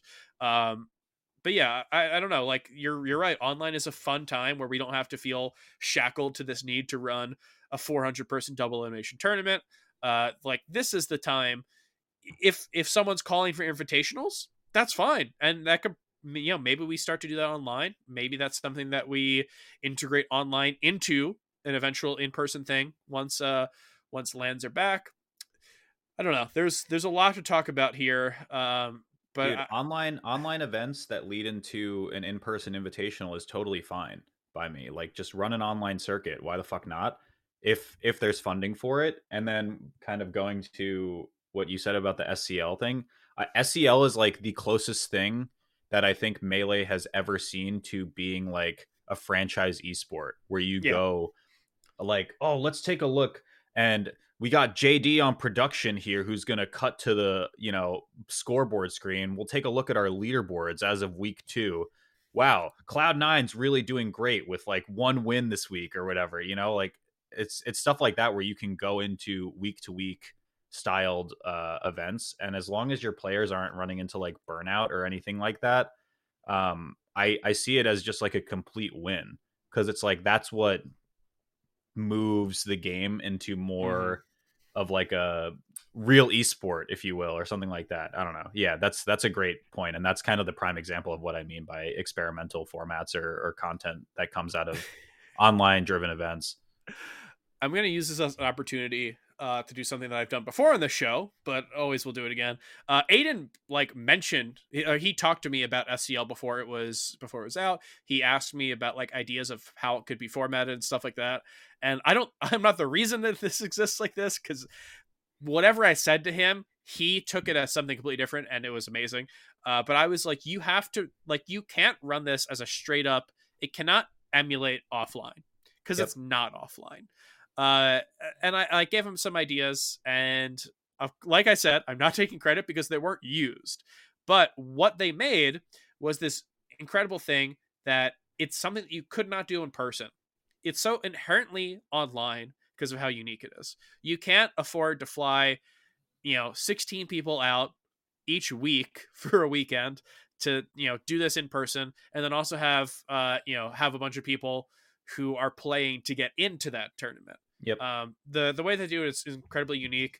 And while I think BTS is probably with the amount of stuff they do, with the pure number of events that they run per year, uh, probably you know unlikely that we see an SCL season three. But the idea of what SCL represents, this like beautiful online only thing, the thing that like understands that we're online and doesn't try to beat offline melee, but instead becomes the best version of online melee. I think that's something that we can probably see you know, Cody mentions invitationals. I think that maybe we see more stuff like that. You know, invitationals online, stuff like that, stuff that leads maybe to 2023 tournament, late 2022. Who knows? Um, so I'd love to see more of that type of stuff. But we will have to wait and see. Obviously, this will deal a lot with uh, how Omicron is uh, continuing on. Um, so at this point, we can, you know, all- there is to do is wait. Um, so from from wait we will to Walt. Uh, if this Oh, were no. Wordle, that would be. No, I'm not going to Wordle. i don't i don't get wordle dude I As played it once. total aside Yeah, yeah i saw it on twitter and i was just so confused about what people were posting about and i was just like i'm not getting into this man I agree. I I also felt like a crouchy old man. I was like, I don't know what this is, and I don't intend to learn. Uh, but yeah, from from wait to Walt, we'll get into to Walt. Uh, we're gonna play a game here. This was a game that was kept secret from you. We were we were not even telling you what it was called, and then obviously when it comes on uh, screen, you're able to figure out it's called Walt or Fault. So we have we have our first edition of Walt or Fault. Edwin, you want to take it away?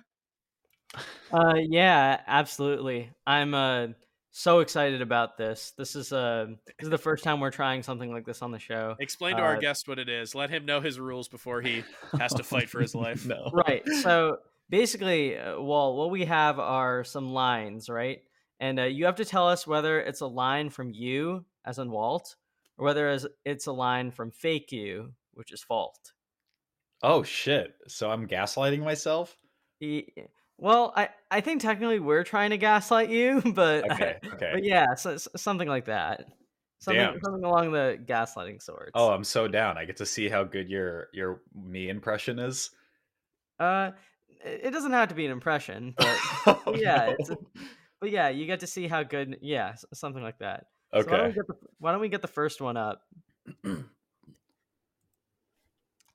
At GOML 2016, n0ne would show the world that it didn't matter if you were a robot, king, or a god. Is this Walt or is this fault? Uh oh shit. I, I, think this is me. I mean, this would be this would be in my uh to dethrone a king video.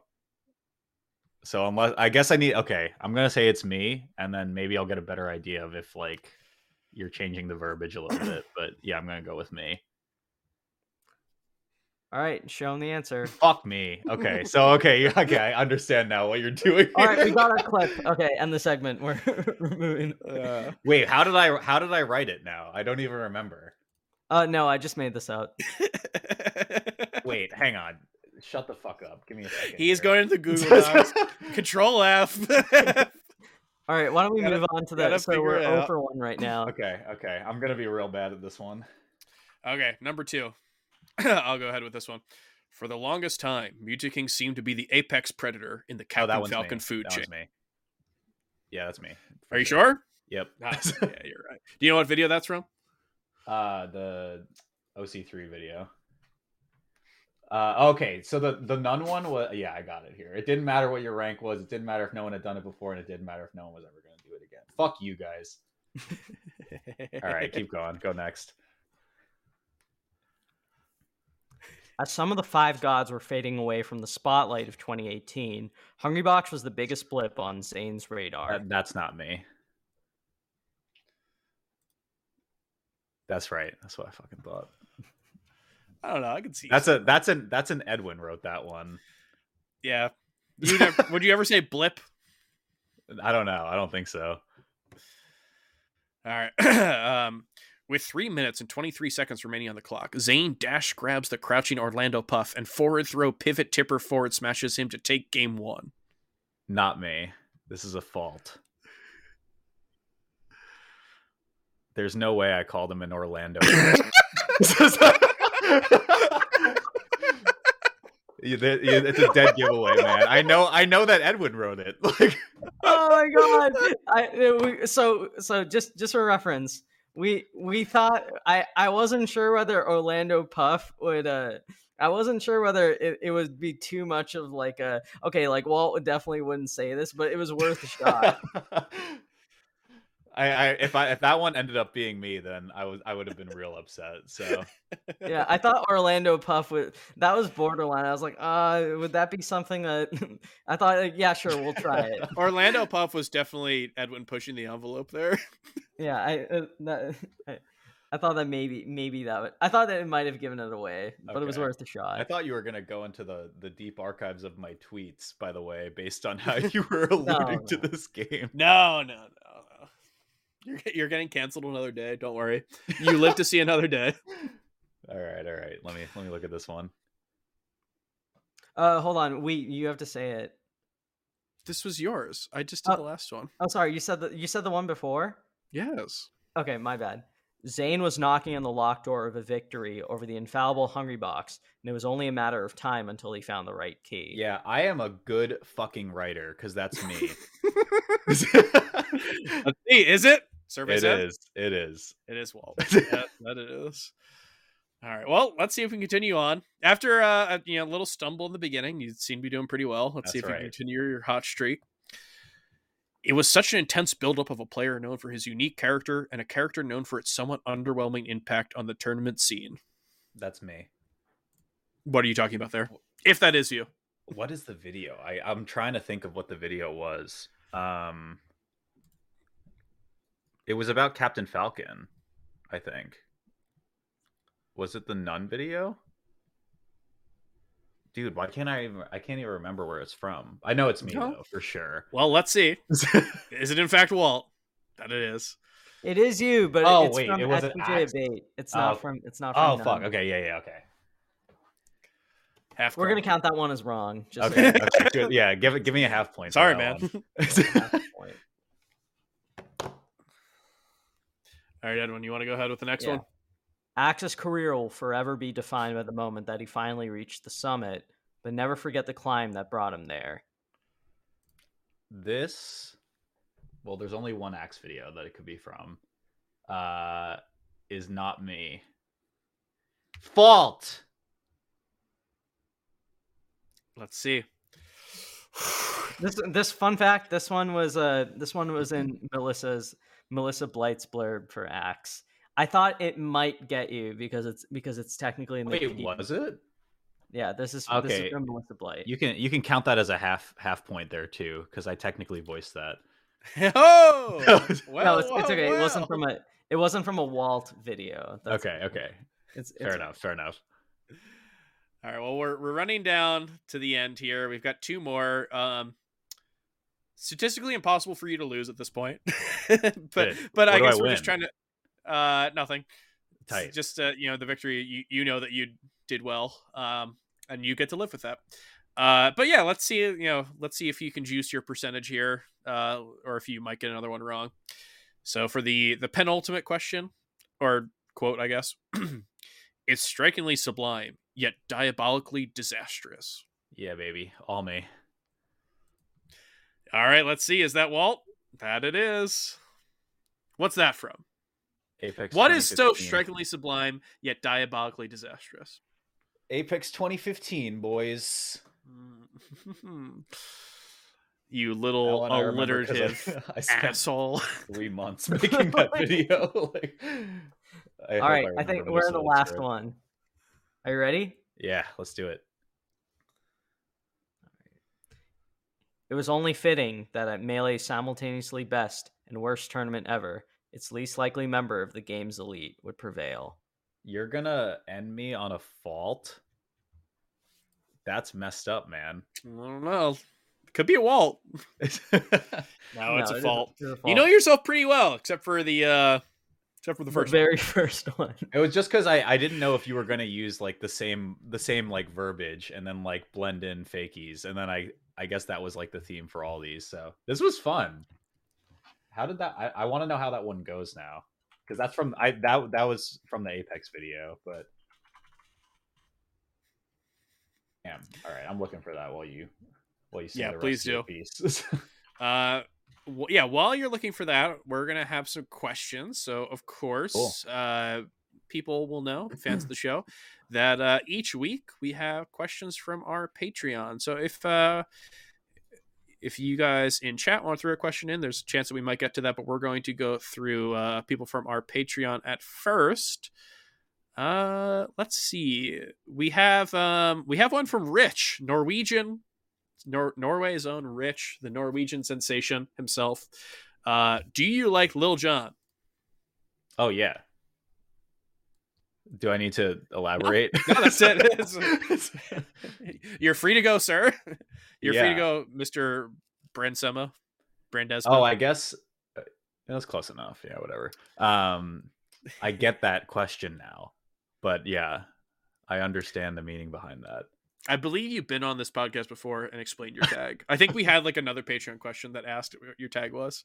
I don't. Uh, so this is that just wasn't even the reason. Like it, like it was just because I didn't like. I just.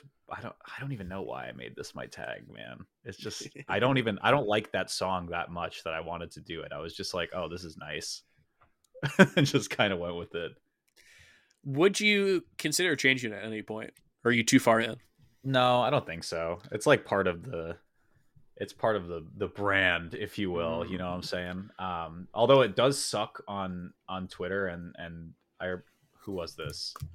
Was it that Smash World Tour? I think I was talking with Card and they were like I was like, "Yeah, uh Josh and them want me to have like my sponsor tag on here. So, do you think you could do it?" And Card was just like there's too many fucking syllables to put all of that on on the screen because it takes up like this much of the lower third and it's just like that's the only part that i don't like it's just so many letters Do people ever call you Turn? No. I'm part of the the rare elite of me and Cody who uh the abbreviation for our tag is more syllables than just reading it out. True. Tafo calls me Gimme, which is very funny because he's the only person to call me Gimme and not I like Wheat. that. I might Oh call my you that, god, that, that bothers me so much. He calls you gimme gimme. Oh my god, that's that's like a nickname for Gimmer. Like, Oh my god. I don't like that. Gimme. uh, let's ask another question. Oh Jesus. Uh, we we've got one from Mikey Tabletop right here. What what does he think? Or, or sorry, what do you think is your main's favorite color? So uh, I guess what would Mario's favorite color be? what is Mario's favorite color?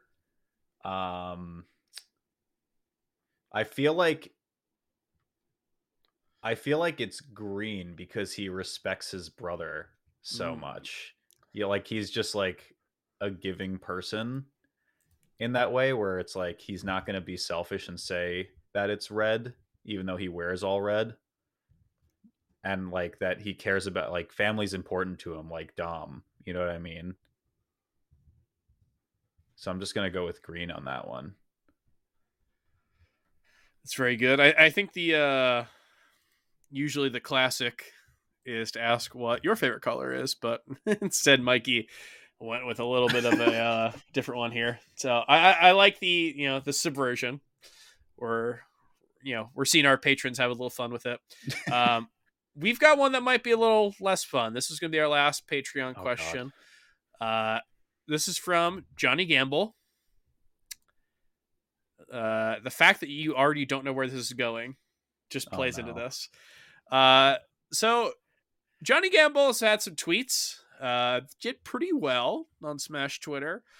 Um, usually tweets with like a specific meme format. Uh, he has had some tweets in particular that you have put out tweets with strikingly similar formats.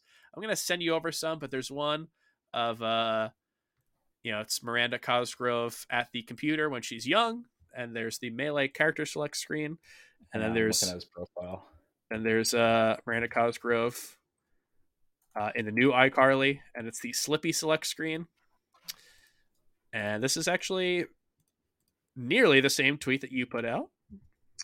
Uh, and there's another one, which uh, the original tweet is name an actor who delivered iconic performances as both an amazing villain and amazing hero during the same course of their career. During the course of their career, uh, he retweeted that with uh, two pictures of Leffen, and you also retweeted it with two pictures of Leffen. So his question is, uh, how dare you? Am I a thief? oh fuck. Hang on. Wait, where's the Leffen one? Uh, I'll send it over right now. And then we also have another question. This is from Okay, the the the Miranda Cosgrove one is is soft at at best, but the Leffen one I can understand. Uh, well, so so first off, how dare you is the question. And then we have a follow up from Mikey Tabletop, which is which is the next tweet you plan on stealing? Uh, does he have a hitter? I don't know, man. This is your job to find Yeah, out. yeah. D- DM me. We can we can work on some stuff. You're supposed to find the diamonds in the rough, and then you're supposed to steal it. Uh, Wait, that's insane. Hang on. Um, Walt, if it makes you feel any better, I found out literally like yesterday that someone actually released a video about melee history without Mango.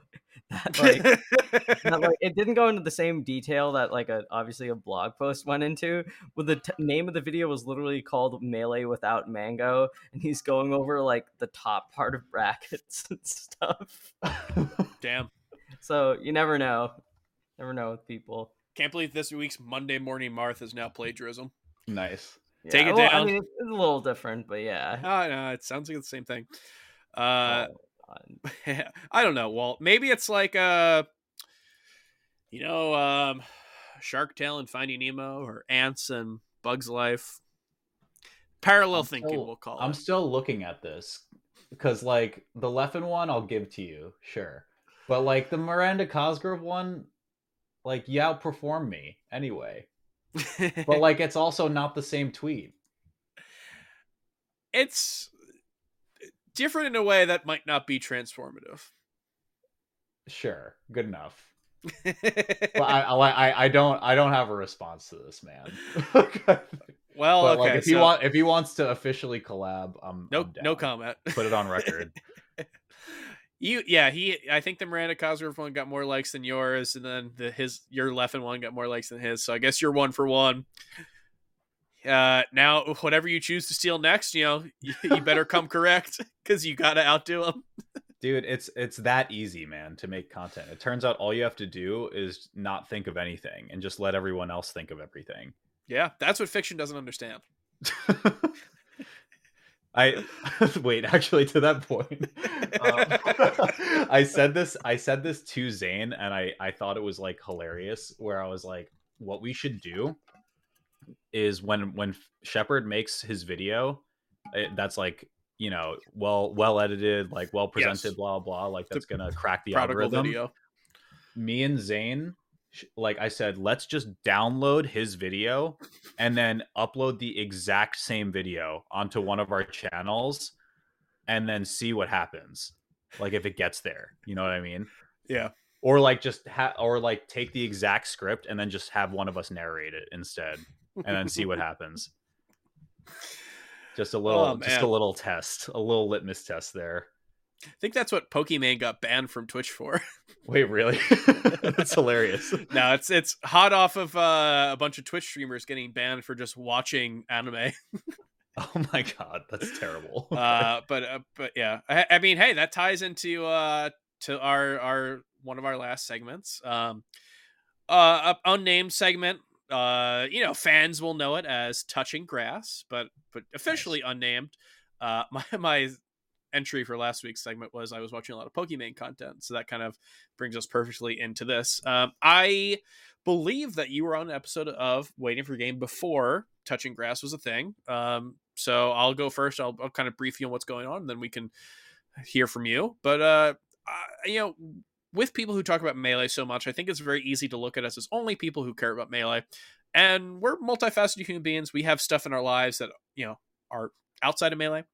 Uh, so I'm gonna bring up something that's been going on in my week recently. You know, you can bring up something that's been going on in your life recently, just with the idea that this is something that's been like an important aspect of our life that has not been in melee. Um, so I want to bring up I this past weekend, uh, after I checked to make sure that this would be an empty theater, I like waited to the last minute and I like I was at like the Regal where you get to pick your own seats and I saw like no one. I went to see a Licorice Pizza, which is the new movie by Paul Thomas Anderson.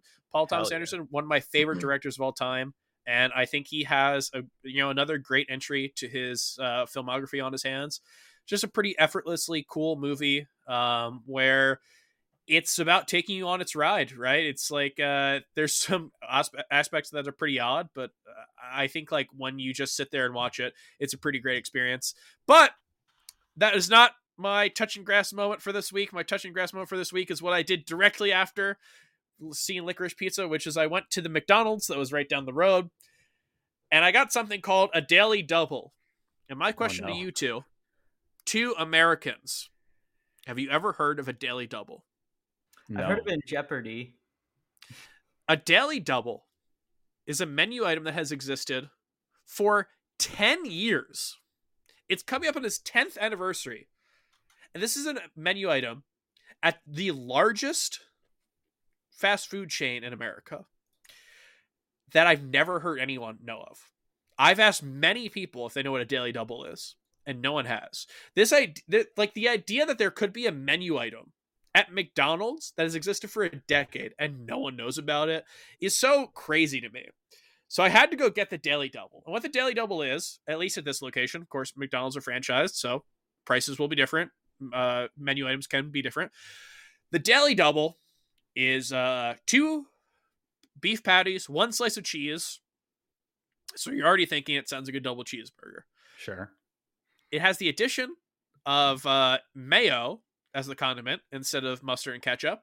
And in addition to the onions that are on the uh, double cheeseburger, it has lettuce and tomatoes. And I will say, I went with a friend after hyping him up the same way that I hyped you guys up, and I can see that you guys are hyped up. Uh, the idea that like this thing exists and has existed is like the largest thing ever. It's like if a Beatles song existed, no one's heard of it, right? It's like, yeah, it's on like their biggest album. How did you not hear about this? This is how I feel learning that there's this like menu item at, at uh, McDonald's that no one's ever heard of. So we went to get the daily double. Both of us were very, very pleased. I, I think for two dollars and fifty cents at this location, fifty cents more than a double cheeseburger. I would say the addition of the the mayo and the uh, lettuce and tomato gave it a very fresh taste. It tasted uh, complete. It was a nice deal, two dollars and fifty cents. Uh, it was yeah, it was a great experience, and it is not on their official website, so I'm not sure how much longer the Daily Double has to stick around. But if you are going to McDonald's anytime soon, and your franchise does offer the uh, the Daily Double, I say go for it. Why not?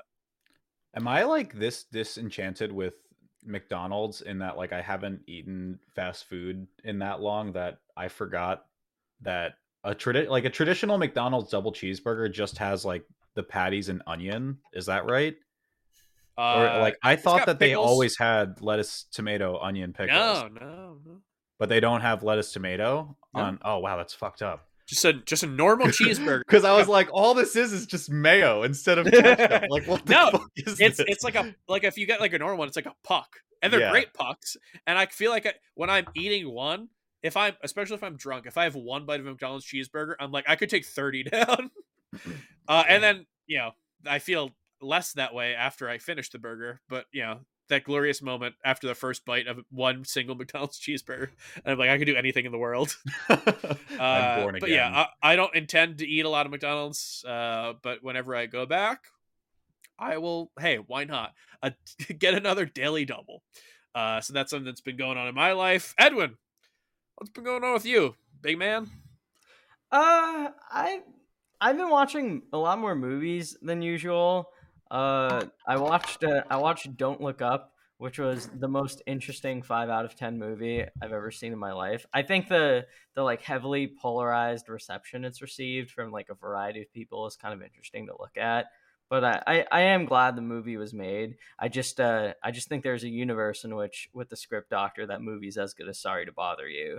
And and right now I think uh right now I, I don't think it quite hits there but I also think that a ton of the like very aggressively negative feedback it's gotten from like the subjects that the movie skewers, I think is, is pretty funny. like just a little interesting tidbit. Um, the only other thing I'd mention is that um, uh, I, I, mentioned before on the show that I DM like a semi-regular uh, Dungeons and Dragons campaign.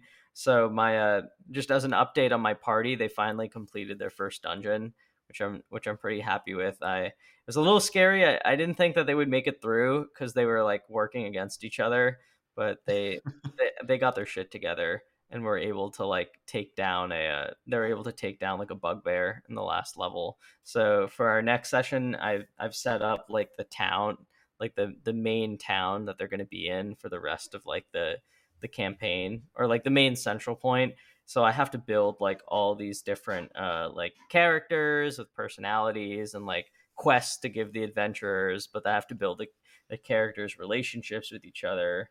I've been thinking about this a lot. I think like all good stories are just about like characters having goals, obstacles to those goals, and like different and different characters' attempts to reach different goals and getting in Sounds the way. like uh, content creation.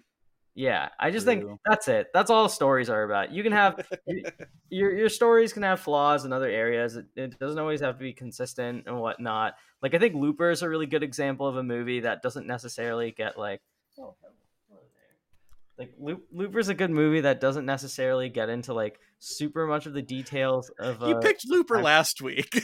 What'd you say? You did Looper last week for Touching Grass. yeah, I did, but I'm just saying in general. Like, is, it, is this your weekly Looper check in?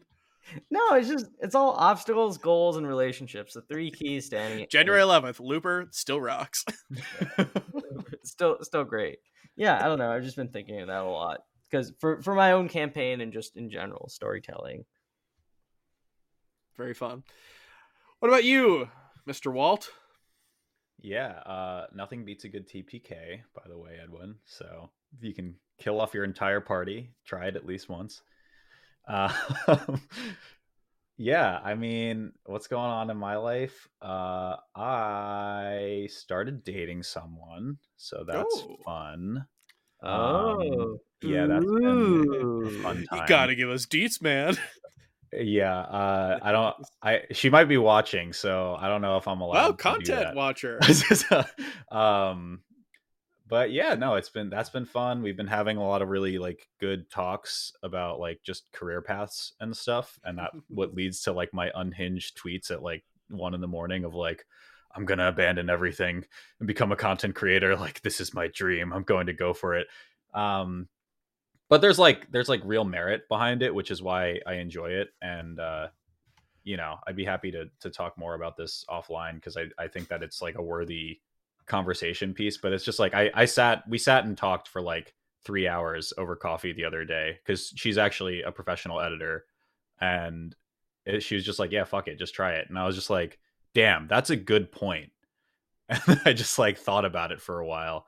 Um, so that's been fun. And then I guess otherwise, I officially started my routine for a half marathon, which I'm going to be going for in April. Nice. Um, I mean, I've been running like I, I've been running all my life and from all my problems, and uh, but, but like I, I was a cross country runner and a track runner in high school, so like the muscle memory is still there, but I'm definitely like just not in the shape that I used to be when I was 18 and could just run around the building for four hours a day after school. So I've been going on runs and like doing that for months now and like going to the gym every day, but t- yesterday was like the first day where I'm like I'm truly uh like kind of curating out a plan to go towards a specific like I, I want to at least try to get a sub two hour half is going to be like the goal that I go for there, which I think is pretty attainable because I was a fairly capable runner when I was younger. So yeah, yesterday was the first day for that. It was 18 degrees and really fucking miserable out, but we'll uh we'll keep getting after it and that's a that's a fun time for the whole family. Are you uh one of the runners who puts on like headlamps and stuff like that? No, actually, but when I was younger, my parents got like really uh concerned that I was just like going to get struck by a vehicle at any point because I, I would always do my runs at night too. So I would go for I would go for runs at like 8 39 at night and then not have any gear on. So cars just didn't know I existed. Um but they got me like all this reflective gear at one point Nice. that I had to wear and it was just like terrible. Um that is like the shitty part though about working a you know regular kind of like office job is during the winter right now one it's cold as shit and i'm sure you can relate being in uh the north but yeah, yeah, we are also yeah when i when i get off from work at like four i have about 20 minutes of sunlight. So it's like okay i'm gonna enjoy my run for the first 15 minutes and then for the next half hour it will be pitch black and i have no idea where i'm stepping. So that's really fun. Um but it gets better in the summer and stuff like that so i don't know we'll see what happens the the race is in april so it'll be warmer and more fun to be around by then Nice. Well, good luck on it. That sounds awesome. yeah, Yeah, thanks, dude. man. Uh, we are we're gonna root for you, but we're also going to fly out Jim Jam Flim Flam to the event. Oh my god, he would give see me if you can beat him. Smoke. There is no way. no, he's he's insane. I, I he posted his times at one point, and like he, I think he runs a sub four mile, if I'm not mistaken, um, which is which is insane. If he doesn't run a sub four, he's very close, um, which is is already a lot better than what I was able to achieve as a mid distance runner in high school. but yeah, there's no there is zero universe where I could ever beat him in a race. Well, maybe that's the next goal. We're all about goals here. Ah, that's right. Full time uh, content runner. Goals, obstacles, relationships. That's all. that's right. All. That's a, Yeah, that's a yeah. We concept. really we really closed the loop on that one. Good shit.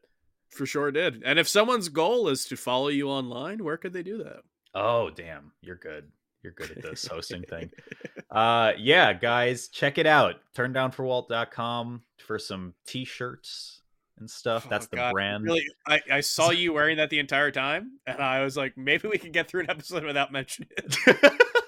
I have to do it, man. I was thinking about it. I was like, maybe I'll wear the Octagon shirt tonight, and I was like, no, Golden Guardians has funding. I don't. So I, I kind of talked over you there. Did you say it's a band? Are you are you pretending like it's a band T-shirt to anyone who asks? maybe I should, man.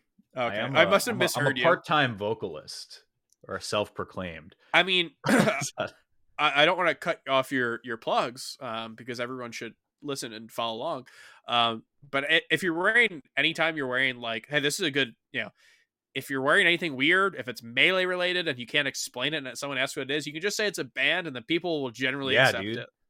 oh my gosh. So yeah, that's so true. One of What's my this one of my shirt you bands- have that says "melee on my mind" with a GameCube controller coming out of someone's head? It's like it's a band.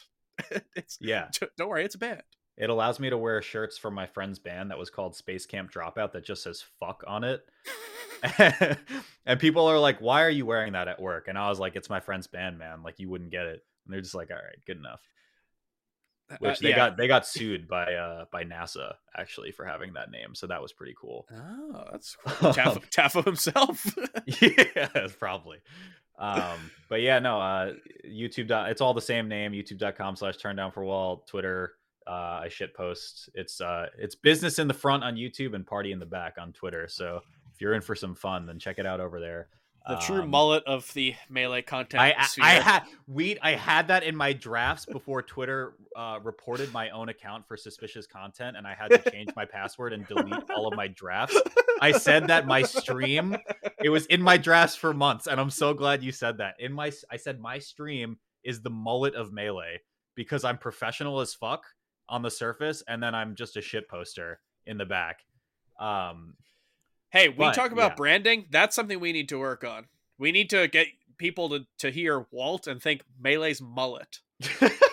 And also for All right, me, we, I, we got to grow a I- mullet. I've been calling. Yes. I, I I feel like grow a mullet. I could just like shape this into one. I feel like right. I have like You, you enough. got to shave, Hell yeah, shave what you got into a mullet. Uh, I know he's Melee's mullet. I I have proclaimed myself as Melee's uh the most couth man in Melee. I'm I'm the opposite of uncouth. I'm the Yes. I'm the most couth man in Melee.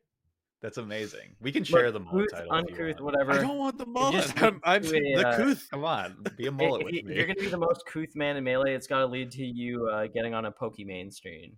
That's all. I'm gonna Yes. say. Okay. That's the end goal. Hey, speaking of streams, Walt, I hear that you stream, but you don't do it normally where people think.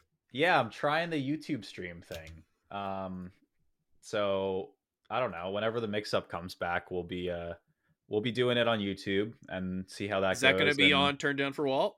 Yeah, yeah, we did our last episode on YouTube as well, uh, which was fine. I mean, like it was about the same as what I expected from Twitch. So uh, we'll be doing it over there, and uh, the goal, uh, at least the goal for last year, but uh, gonna kind of work towards it in this next month is hopefully to hit 50k subscribers on YouTube, um, and then you know with with talks of potentially looking at this as a as a real career option if that's actually a thing um get to 100k maybe this year uh but it really depends on like how hard things go but 50k first and then we'll we'll worry about that stuff later on We got to get some more plaques in this scene.